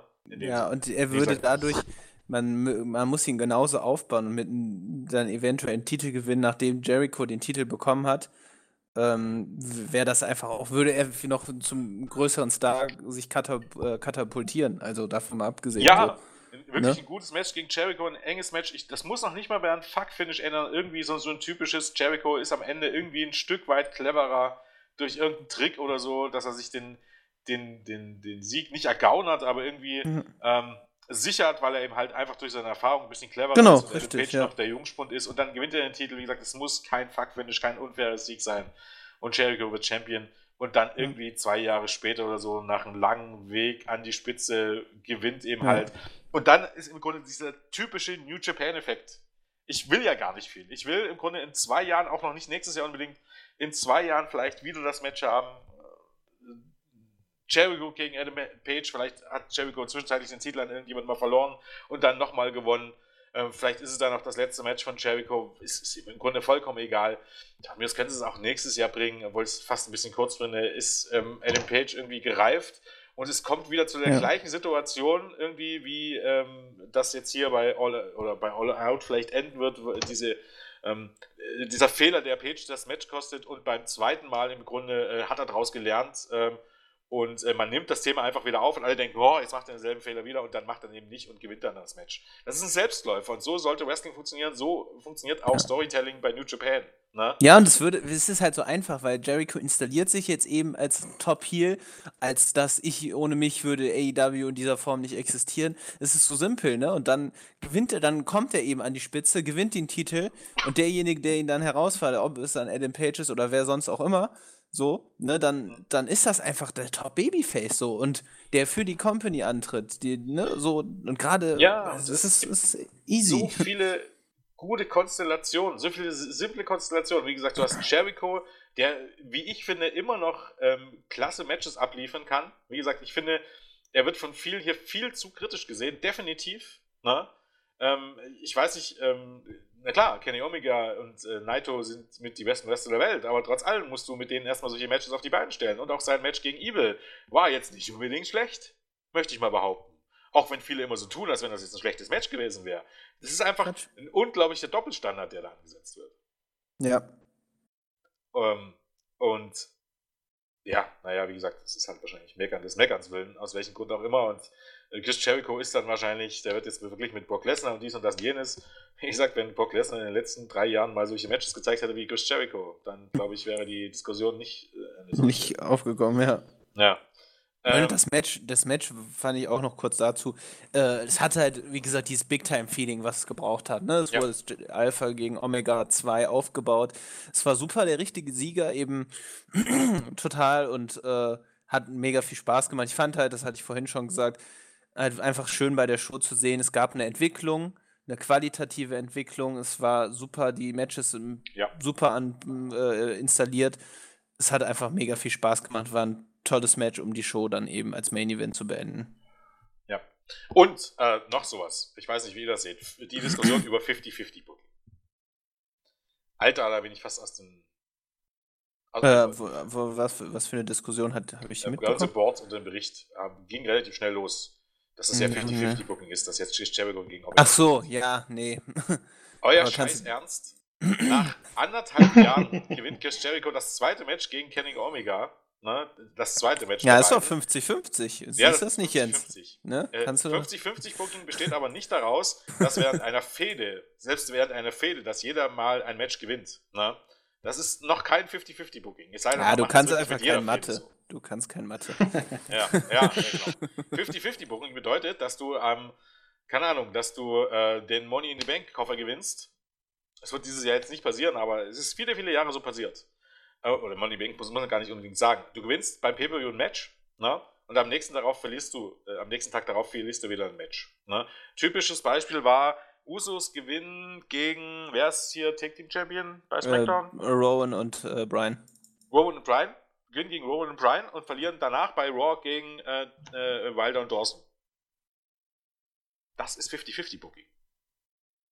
Ja. Du gewinnst ein Match genau. und dann gewinnst du, egal gegen wem du antrittst, das nächste Match. Das heißt nicht, dass du in, in, nach anderthalb Jahren nicht das zweite Match einer Fehde, die lange aufgebaut wird und die noch in, in Fortsetzung findest, nicht eins zu eins enden darf. Ihr Dödel. Und anders kann ich es nicht sagen als ihr Dödel. Ne? Im Grunde, wenn man mit solchen Begriffen um sich wirft, sollte man einigermaßen wissen, was das bedeutet. Das 50-50-Booking, ne, das Problem, was da regressiert wird, ist, dass im Grunde äh, alle 50% der Matches gewinnen und 50% der Matches verlieren und niemand oberkommt. Weil Gottverdammt ein, ein, äh, ein Box-Pay-Per-View oder ein UFC-Pay-Per-View oder UFC würde nicht würde sich keine Sau interessieren, wenn du nur Leute hättest mit ausgeglichener Kampfbilanz oder mit negativer Kampfbilanz. Das wäre nämlich ein Haufen von Losern in den meisten Fällen sein, denn sie sind extrem spektakulär. Sondern wenn es euch das aufgefallen sind, die meisten Champions und die meisten Guten haben eine sehr, sehr positive Bilanz, was diese Siege und Niederlagen angeht. Und das sind Stars. Und durch dieses 50-50-Booking hast du irgendwie etabliert, dass niemand ein Star ist. Das gleiche auf den, auf alle auf dem gleichen mittelmäßigen Level sind und irgendwann ist dann ihr, ihr Turn in dem Fall, ne, wo sie dann plötzlich dann mehr Matches gewinnen als alle anderen. Ne, das, ist ja dann, das ist ja dann tatsächlich schon mal ein Weg vorwärts. Wenn sie dann mal mehr Matches gewinnen und mal vier Wochen ungeschlagen bleiben, muss man ja sagen, yay! Ne? Normalerweise ist es ja immer noch so, dass es 50-50 bleibt, bloß irgendwann gewinnen sie mal gegen, gegen den Champion und bekommen dann ein Titelmatch. Ne? Weil der Champion ist ja noch viel schlimmer. Das ist ja der größte Loser von allen. Sobald du im Grunde den Titel gewinnst oder eben halt den Money in the Bank Koffer oder irgendwas anderes, fängst du an zu verlieren, weil beim Titelwechsel wird dir alles wieder auf Null gesetzt oder beim Turn wird wieder alles auf Null gesetzt. Diese ganze typische Scheiße, die man sich irgendwie bei WWE hat einfallen lassen, die in der Realität nicht funktioniert. Und jetzt steht man da und hat keine Stars. Und uh, alle sind verbraucht und uh, holt man neue NXT-Stars. Und nach ein paar Monaten fangen wir dann an, Ricochet in jedem Match gegen Cesaro und Fucky. Bestes Beispiel. Ne? Ricochet und Bobby Roode. Das beste Beispiel für Kack-WWE-Booking und für das, was dort falsch läuft. Und wo man allen Ernstes jetzt hier anfängt mit 50-50-Booking. Bobby Roode gewinnt gegen Ricochet. Keine Sau weiß warum. In der Woche darauf wird Ricochet als Teilnehmer des Money in the Bank Matches Teil, äh, bestätigt. Bobby Roode ist nicht mehr Teil der fucking Show, weil man in der einen Woche ja irgendwelche Pläne für ihn hatte. In der nächsten Woche hat sich Vince schon wieder anders überlegt. Ne? Der alte senile Zirkusaffe, Copyright bei äh, äh, King of Queens. Ähm, und dann fällt ihnen aber in der Laufe der Woche irgendwie ein, ja, eigentlich war das jetzt ziemlich scheiße. Eigentlich äh, bekommt Ricochet jetzt irgendwie den, den Money in the Bank äh, Platz, obwohl Bobby Roode ihn besiegt hat. Na, dann guck mal einfach eine Woche danach, nachdem Ricochet den Platz durch hat, nochmal das Match. Äh, Bobby Roode gegen Ricochet mit der Stipulation, dass Ricochet den Platz verliert, wenn Bobby Roode nochmal gewinnt. Was für eine bescheuerte Scheiße ist denn das? Und wenn man diese Kacke noch irgendwie verteidigen kann, was läuft schief? Und, und wenn man sie überhaupt verteidigt, dann sollte man bei WWE einfach bleiben. Ne? Oder, oder wenn man dann hier tatsächlich hier allen Ernstes hier damit dann anfängt, dass das 50-50-Booking ist. Da muss ich mich dann echt fragen, ob ihr wirklich verstanden hat, was, was die eigentliche, was die, äh, was das eigentliche Problem an diesem 50-50-Booking und an diesem äh, Booking von WWE generell ist. Dass es einfach Sachen sind, die komplett unlogisch sind und man hat es aber schon irgendwie etabliert, wie uns ja auch manchmal weiß gemacht werden soll. Ne? Ähm, etablierte Scheiße ist immer noch Scheiße. Amen. Mag einige überraschen, aber ist tatsächlich so. Und nein, dieser Sieg von Chris Jericho gegen Roman Reigns ist kein 50-50-Booking. Es sei denn, Chris Jericho verliert jetzt bei Fight gegen The Fallen und äh, Adam Page verliert gegen Fight for The Fallen und äh, weil sie ja beide dann ein Titelmatch bekommen, müssen sie ja jetzt nicht mehr gewinnen. Und äh, ja, keine Ahnung, dann gewinnt Chris Jericho den Titel und äh, gewinnt sofort äh, oder verliert sofort bei der, bei der nächsten Show äh, ein neuen Title-Match gegen irgendjemanden, gegen Kenny Omega. Dann wäre das irgendwie 50-50-Booking. Ja. Bis dahin würde ich mich mit irgendwelchen wenn man sich nicht total zum Dödel machen will in einem Wrestling-Forum, mit solchen irgendwie Anschuldigungen zurückhalten. Ich verstehe es ja, dass man AEW jetzt nicht super hochjubeln muss oder sowas, aber wenn man kritisiert, dann kritisiert doch bitte das Richtige. Und ihr müsst das jetzt auch nicht unbedingt so furchtbar. Ich habe nichts gegen alle die, die das behauptet haben oder so, aber da bin ich echt aus allen Wolken gefallen. Ich weiß nicht, ob es Ironie war oder keine Ahnung, aber wie man darauf kommt, wird sich mir nicht erschließen. Gut, das war jetzt erstmal. Entschuldigung. Es musste raus. Haben wir gemerkt. Max, jetzt sag nicht, ja. wir haben schon alles erzählt. äh, ja gut, jetzt habe ich gar nicht mitbekommen, weil ich euch nicht gehört habe. Dank meines Internets. Brauchst du mir noch. Das ist ja, ein Fieberpass also, bei uns. ähm, ja, Jericho Omega. Ähm, es war auch hier wieder ein saustarkes Match. Ähm, es fing langsam an, hat sich dann immer weiter aufgebaut, halt doch so ein bisschen New Japan mäßig. Ähm, ich persönlich hätte doch damit gerechnet, dass Omega gewinnt. Einfach weil man halt vorher halt mit Omega gegen Pack geplant hat. Ähm, ich hätte jetzt nicht unbedingt erwartet, dass man halt deswegen jetzt, weil Pack nicht da ist, ähm, umschwenkt auf Jericho, aber es passt halt einfach perfekt, wie du halt auch schon gesagt hast. Ähm, Jericho muss eigentlich der erste Champion werden, wobei man da halt auch immer gleich wieder neues Futter bringt für die Leute, naja, ihr habt einen Ex-WWEler jetzt als ähm, ersten Champion. Ja, super. Eine tolle Alternative, die er da hat. Ähm, ja, ist halt so eine Sache, aber ansonsten kann ich auch gar nichts weiter groß dazu sagen. Das Match war super. Ähm, Jericho, meiner Meinung nach, trotzdem der richtige Sieger. Ähm, und ja, was danach noch kam, das. Ja, erzähl mal das, Ich glaube ja tatsächlich, dass viele, wenn äh, Omega gewonnen hätte, das auch kritisiert hätten. Hätte es dann geheißen, ja, wie gesagt, ne, äh, weiß man, Natürlich. guckt sich, ja, guckt ja. sich selber zum Titel. Ne? Wie Weil gesagt, man, man kann es einfach nicht richtig machen, man hätte irgendwas immer gefunden. Ja, freilich. Man kann kritisieren oder. Jericho vorher irgendwie WWE-Star ja. war, ganz ehrlich, das ist. Äh, Gott, als ob das der Punkt ja nicht, wäre. Also, um Gottes Willen, das ist nicht meine Meinung, bloß. Nee, ich das ist halt, ja, ja.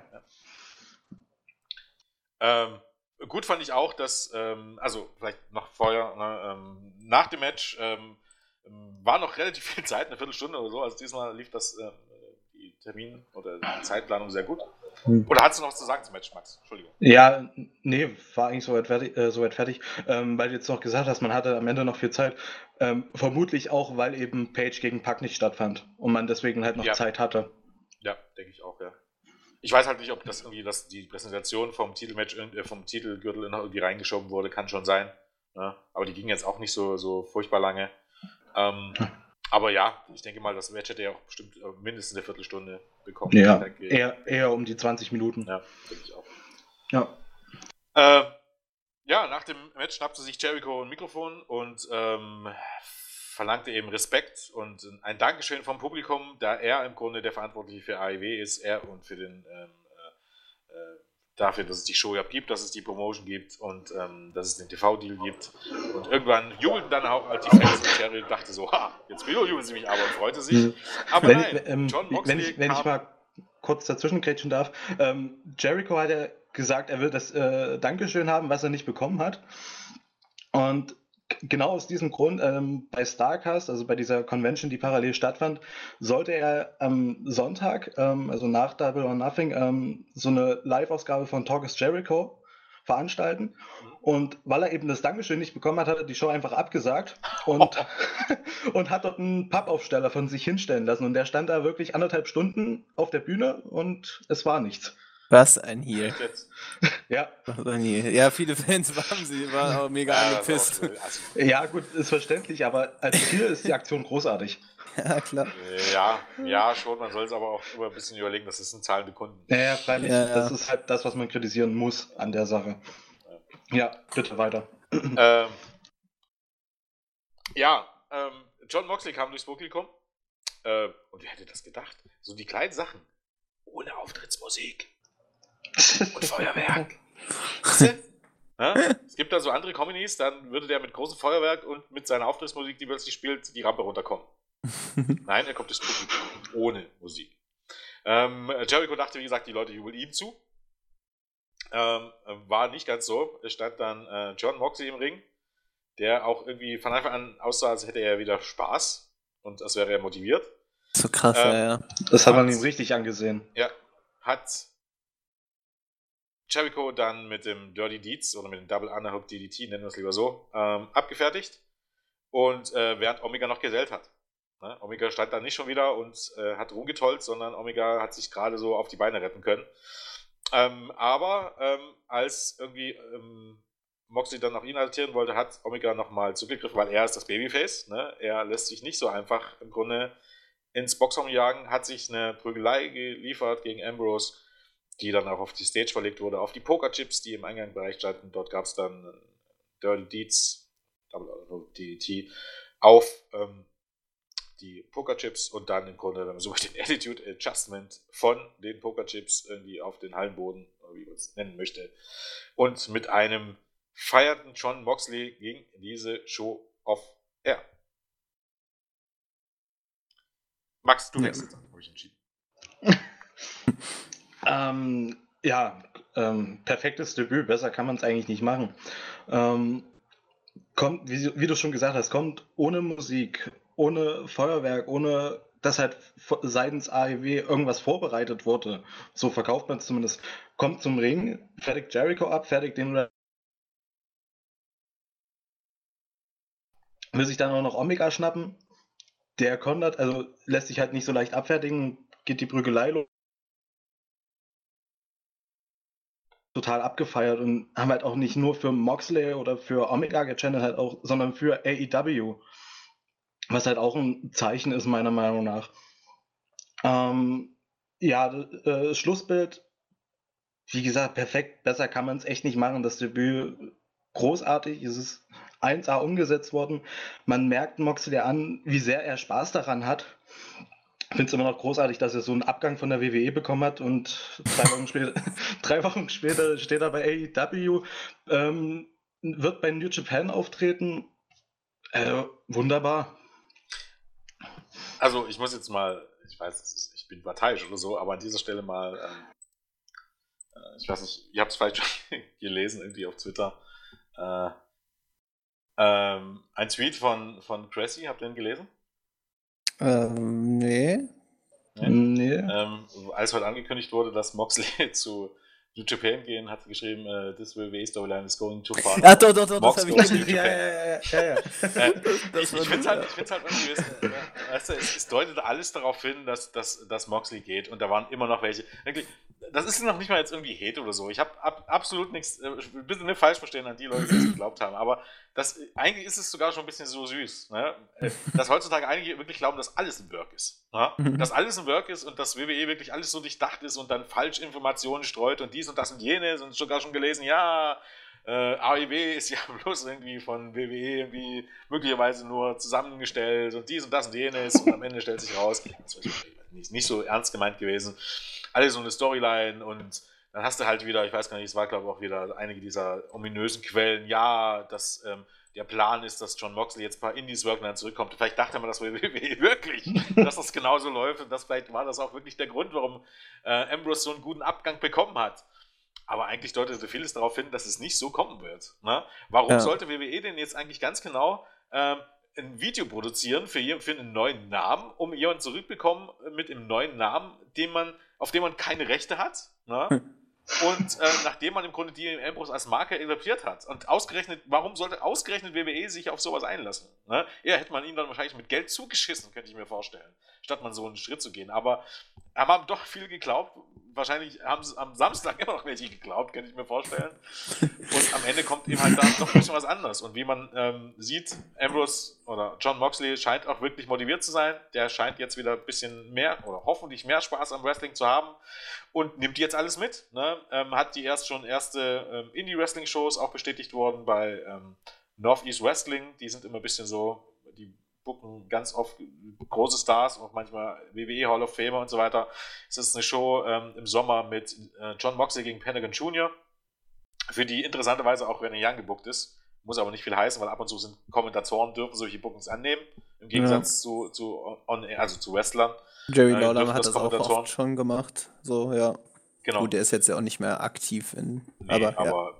Booker T macht das oft, genau wie du schon sagst, Jerry Lawler auch. Ne? Ich glaube sogar Cody Graves war auch schon bei, bei Stimmt, ja, ja. Ähm, und äh, ja, wie gesagt, wird jetzt ähm, am 5. Juni für New Japan sein Debüt feiern. Ich weiß nicht, ob jetzt schon direkt äh, gegen, mit dem Match gegen Choose Robinson, ob er sofort den US-Title gewinnen wird. Äh, heißt auch, dass das erstmal nur gilt, also diese Freiheiten, bis die TV-Show an Land gezogen wird. Ich denke für, für AEW, man muss es halt abwägen. Auf der einen Seite, sowas wie mit PEC sollte nicht, nicht irgendwie vorkommen. Also die, die, nee. die Key-Personen sollten irgendwie schon bei AEW unter Vertrag stehen und zumindest, dass man dort ein bisschen den Daumen drauf hat, dass man selbst entscheiden kann, wie man bookt. Ne? Aber ich finde es tatsächlich gut, dass man den Leuten trotzdem Freiheiten gibt und den Indies auch zugesteht, diese Leute zu booken die, ich verstehe, wenn die nicht zu Ring of Honor gehen oder zu New Japan oder zu Impact. Ne? Das macht irgendwie alles Sinn, ne? weil es mehr oder weniger größere, wobei Impact macht eigentlich, ganz ehrlich, auch dort könnte man die Indie auftreten lassen, wenn man jetzt ganz ehrlich ist, weil Impact eigentlich auch nur noch Indies sind, in Anführungsstrichen, nur noch Indies.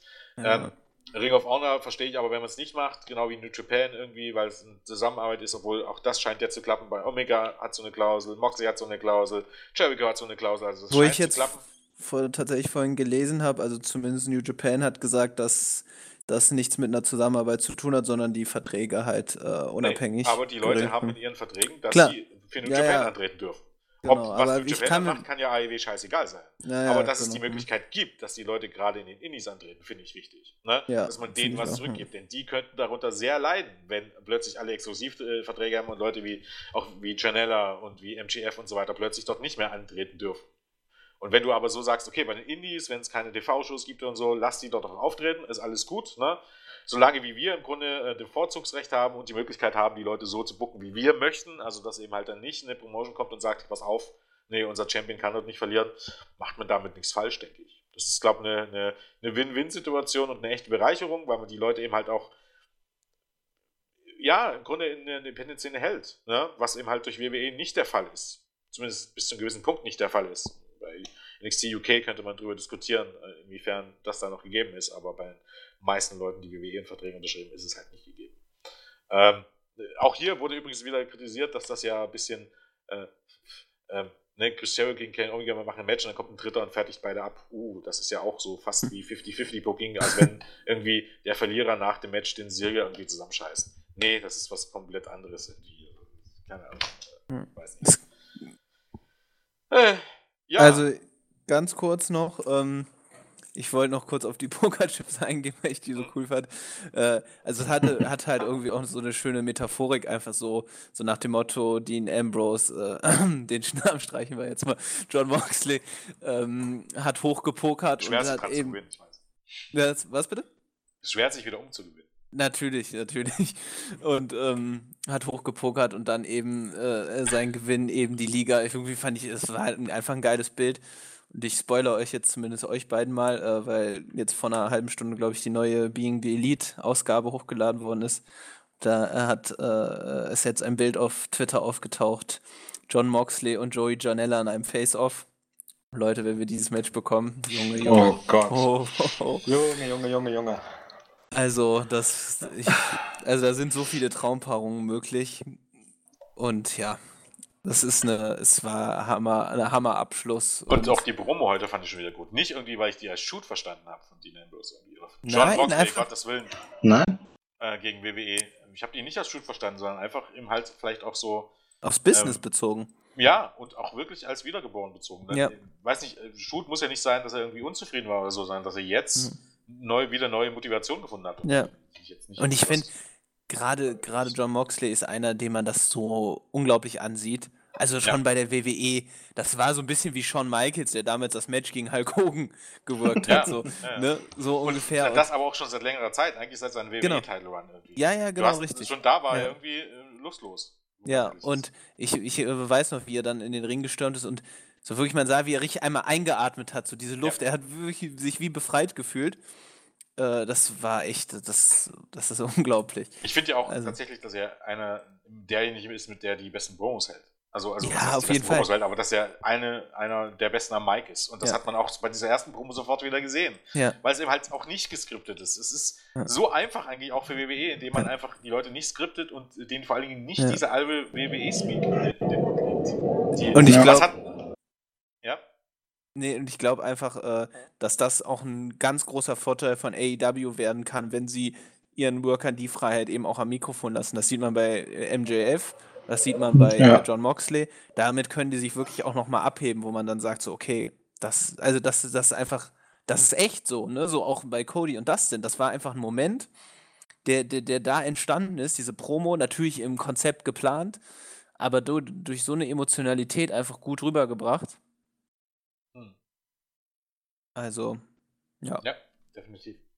Und meine äh, Lieblingspromo aller, also die beste Promo für mich aller Zeiten ist, wie ich glaube, äh, ich, also war auf jeden Fall bei äh, CCW, wo Dean Ambrose den Titel irgendwie gewonnen hat, auf dem Boden hängt und einfach nur so, Gimme Batista! So, und alle so, ja, nee, das wird nichts, ne? Batista! so, das, das, das gucke ich mir immer wieder gerne an, das ist so lustig. Aber genau, also das ist, Leute, wir haben, wir haben viel vor uns dieses Jahr. Ja, ich denke auch. Vielleicht noch, wie gesagt, ein paar Worte zum TV-Deal. Ähm, ah ne, wir machen jetzt erstmal die Schulzeit. Wie fandet ihr die Show? Also mal. Max, fang, fang du ruhig an. Wenn, oder so, ich, dann mache ich erstmal bei Max, Max schon wieder bei äh, Tele Columbus oder wie so abgetaucht zu sein. Ähm, nee, also wie fand ich die Show? Ich fand, die Show hat sich wunderbar gestiegen von so, ja, so äh, von solide Pre-Show bis einfach eine Hammer-Show. von Anfang bis Ende gut erzählt und vor allem, was ich halt schön finde, das hast du ja auch vorhin so im Ansatz erwähnt, eben, du hast unterschiedliche Stile, du hast unterschiedliche Erzählweisen. Du, das ist nicht nur ein Stil, der da, der da gefordert wird und gewünscht ist, sondern du hast von allem etwas. Du hast ein bisschen Comedy, du hast emotionales Storytelling, du hast ein Spotfest und und das hatte ich halt eben auch, als ich bei All In war. Ich habe das Gefühl, das ist einfach eine Show für die Fans. So, da, da, da sitzt du nicht mit einer Erwartung, so, oh, was passiert jetzt und oh, hoffentlich passiert nicht das, sondern du, du wirst unterhalten und du hast das Gefühl, so, dass das ist für dich so, ne? Ich glaube. Ja? Weiß sehr gut, was du meinst. Ich glaube, ich kann es wahrscheinlich auch noch ein bisschen auf den, besser auf den Punkt bilden. Ja, sag ähm, mal. Du hast normalerweise in, in Sachen, die du magst, hast du ein gewisses Grundvertrauen. Ne? Wenn genau. die mhm. Serie, die du magst, oder die Band, die du magst, oder keine Ahnung, die Wrestling-Show, die du magst, die Wrestling-Promotion, die du magst, hast du ein Grundvertrauen und weißt, weil du es magst und weil du es kennst, dass die was abliefern müssen, weil die deinen Geschmack bieten. Die bieten die, die Musik, die du magst, die bieten, keine Ahnung, die Storylines, die du magst, äh, die Geschichten, die du magst. Der Schriftsteller bietet, keine Ahnung, die, die äh, Art von Science-Fiction-Literatur, die du magst, was auch immer hast du im Grunde ein gewisses Grundvertrauen. Und dieses Grundvertrauen ist bei WWE längst verloren gegangen irgendwie. Weil es nicht mehr irgendwie, schon längst nicht mehr darum ging, die Fans zufriedenzustellen oder das Wichtigste für die Fans zu machen oder das Beste fürs Business zu machen, weil es eher darum geht, einen Mann zu befriedigen. Und das hört man mittlerweile so oft, dass die Leute für Vince schreiben und was Vince möchte, wird umgesetzt, dass das verloren gegangen ist. Und dieses, dieses, ich weiß nicht, ähm, im Zweifel für den Angeklagten, ne? also hier Benef, äh, äh, äh, Benef, ja, Zweifel an Angeklagten ist im Grunde der deutsche Begriff, wenn man so möchte. Fällt kein anderer guter ja, Ja. Ähm, ähm, das ist verloren gegangen. Und das gestehe ich auch WWE zum Beispiel nicht mehr zu. Ich gestehe dir ja. nicht mehr zu, zu sagen, jetzt warten wir einfach mal drei Monate ab und dann wird alles gut, weil ich genau und weiß, ich warte die drei Monate ab und es wird immer nur noch schlimmer statt. Ja, wie oft hatten wir das, ne? Also und das so. hast du bei All In nicht. Das habe ich bei AEW bisher das Gefühl nicht. Ich habe einfach nicht das Gefühl. Habe ich auch bei New Japan zum Beispiel nicht, ne? auch wenn ja. die, die es manchmal ein bisschen übertreiben mit den Herauszögern. Das mhm. Ghetto keine Ahnung, ja. von Night oder so manchmal ein bisschen zu lange wartet, bis er es umsetzt. Aber ich habe einfach das Gefühl, dass ich genau weiß, oder bei NXT habe ich auch das Gefühl, dass wenn ich warte, wenn ich das Produkt aufmerksam verfolge, irgendwann belohnt werde und irgendwann diesen hm, Payoff ja. bekomme. Ne? Und das hast du bei AEW halt. Ne? Natürlich, das heißt nicht, dass sie es nicht auch irgendwann mal verkacken können. Ne? Nee, Im Moment hast du es halt. Du hast dieses genau, Grundvertrauen. Genau, ja.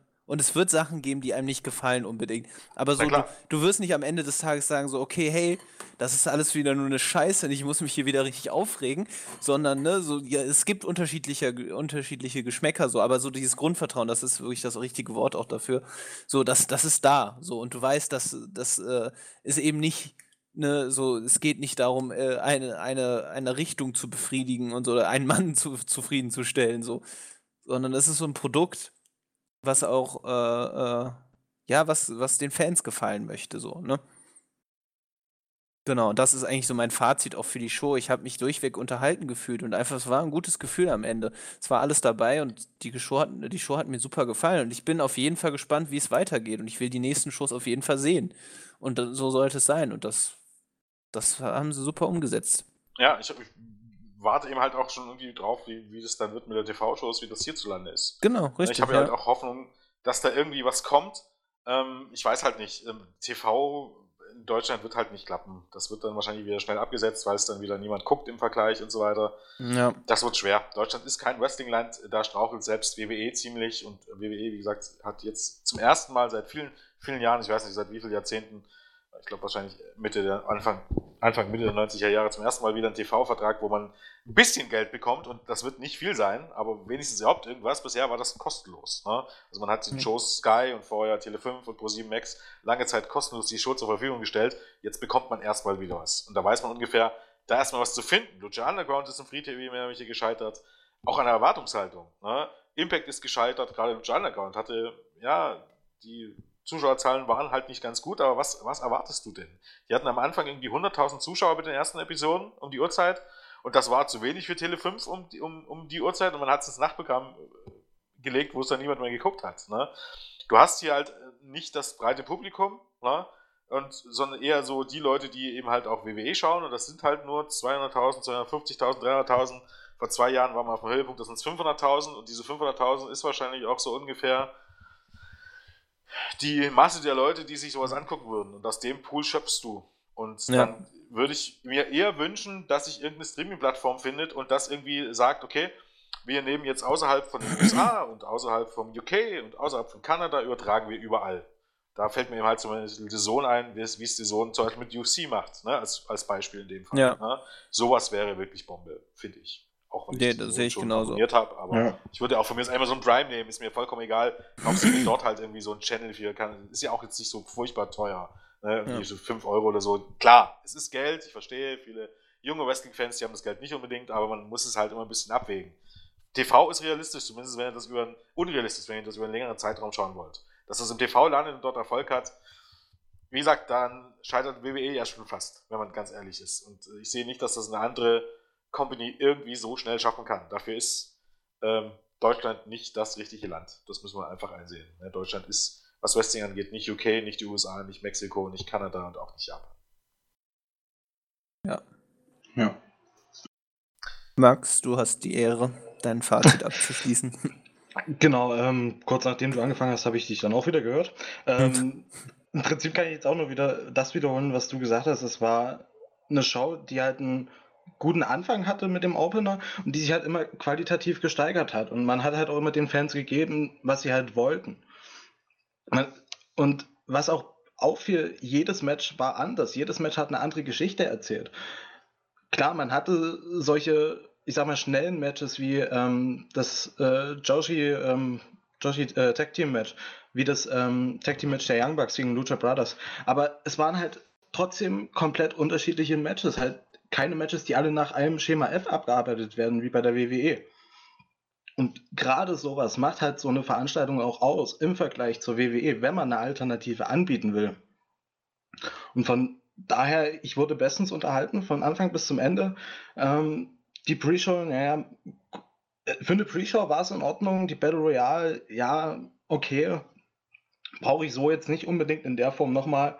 Ähm, das, aber dafür das andere Match, das Showcase-Match für ähm, Guevara und Kip Sabian, das war in Ordnung. Und für die Pre-Show war das super ausreichend.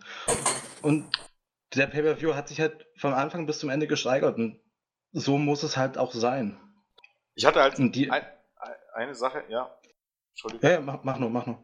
Ähm, Reigel, äh, oder Reichel hat es ja auch gesagt im Board irgendwie, dass es ihm die Show zu lang ging. Äh, würde ich auch fast irgendwie zustimmen. Die Pre-Show hatte Mhm. ein großes Problem. Und zwar, dass man sie sich anschauen hätte sollen müssen. Weil das die Battle Royale halt ein, ein, wirklich ein, ein Ja. ganz wichtiger Schritt war, ne? weil es im Grunde die erste Show war, wo ihr viele Wrestler vielleicht auch zum ersten Mal gesehen hast und ihr wissen wolltest, wie so die ersten Matches ablaufen. Ne? Normalerweise ist es ja viel. so, man ist es gewohnt, mittlerweile die Pre-Show kippen, skippen zu können und dann geht die Show vier Stunden und alles ist gut. Ne? Das ist tatsächlich so. Hätt- Hätte man es wie bei WWE die Pre-Show geskippt, weil im Grunde nichts passiert, weil man alle Wrestler, die sind längst etabliert, man muss sich das nicht angucken. Äh, der Battle Royale Sieger ist irgendwie, keine Ahnung, so wie der, wie der New Japan Rumble mehr oder weniger, weißt du?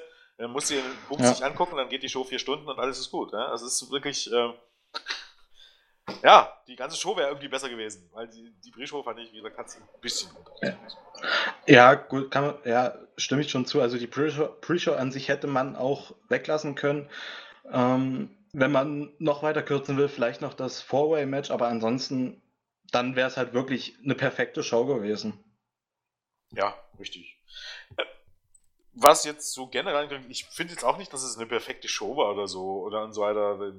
Aber ich finde jetzt auch nicht, dass man jetzt irgendwie überkritisch sein muss und jetzt versuchen muss, hier krampfhaft irgendwas nach einer Show rein zu interpretieren und irgendwie Vergleiche zur WWE zu ziehen und wo man es nicht besser gemacht hat als WWE, wo ich mir sage, ich kann man es doch gar nicht beurteilen, weil das meiste, was WWE falsch macht, das macht man über einen gewissen Zeitraum falsch und nicht bei Genau, einer Show ja. direkt. Ne? Wahrscheinlich, wenn ich jetzt Money, Bank, äh, Money in the Bank angucken würde, das wäre wahrscheinlich, würde ich wahrscheinlich die gleiche Punktzahl geben, irgendwie für, wie für Double or Nothing. Kann schon sein, keine Ahnung, weiß ich nicht, möglicherweise. Ne?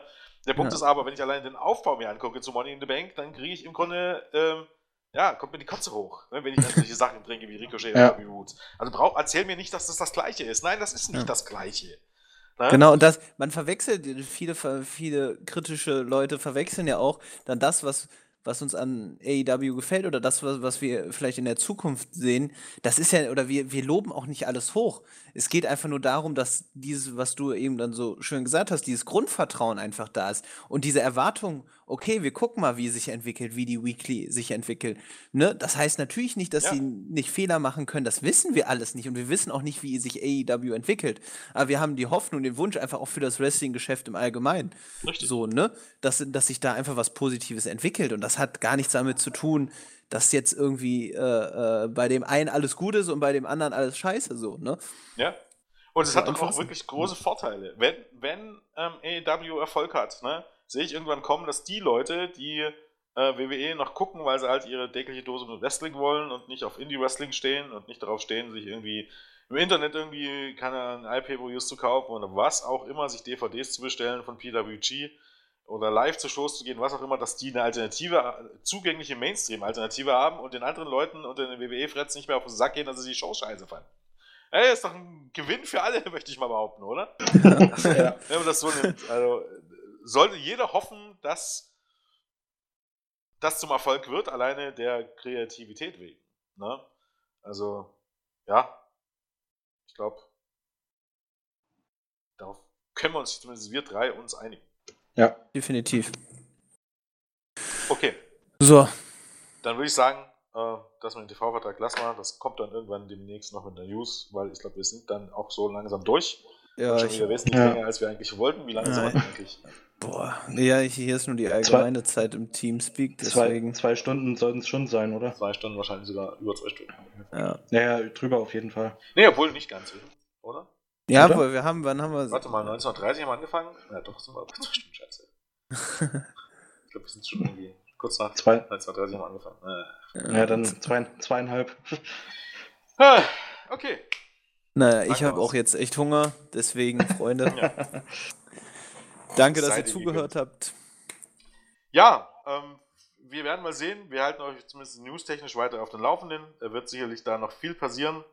Ähm, vor All Out sind, wie gesagt, noch zwei kleine Shows, äh, Fighterfest und ähm, Fight Hall of Fallen. Wie die ausgestrahlt werden, weiß man noch nicht ganz so genau. Wie gesagt, das werdet ihr alles von uns erfahren, aber ich denke mal, es wird eine Möglichkeit geben. Da bin ich relativ zuversichtlich.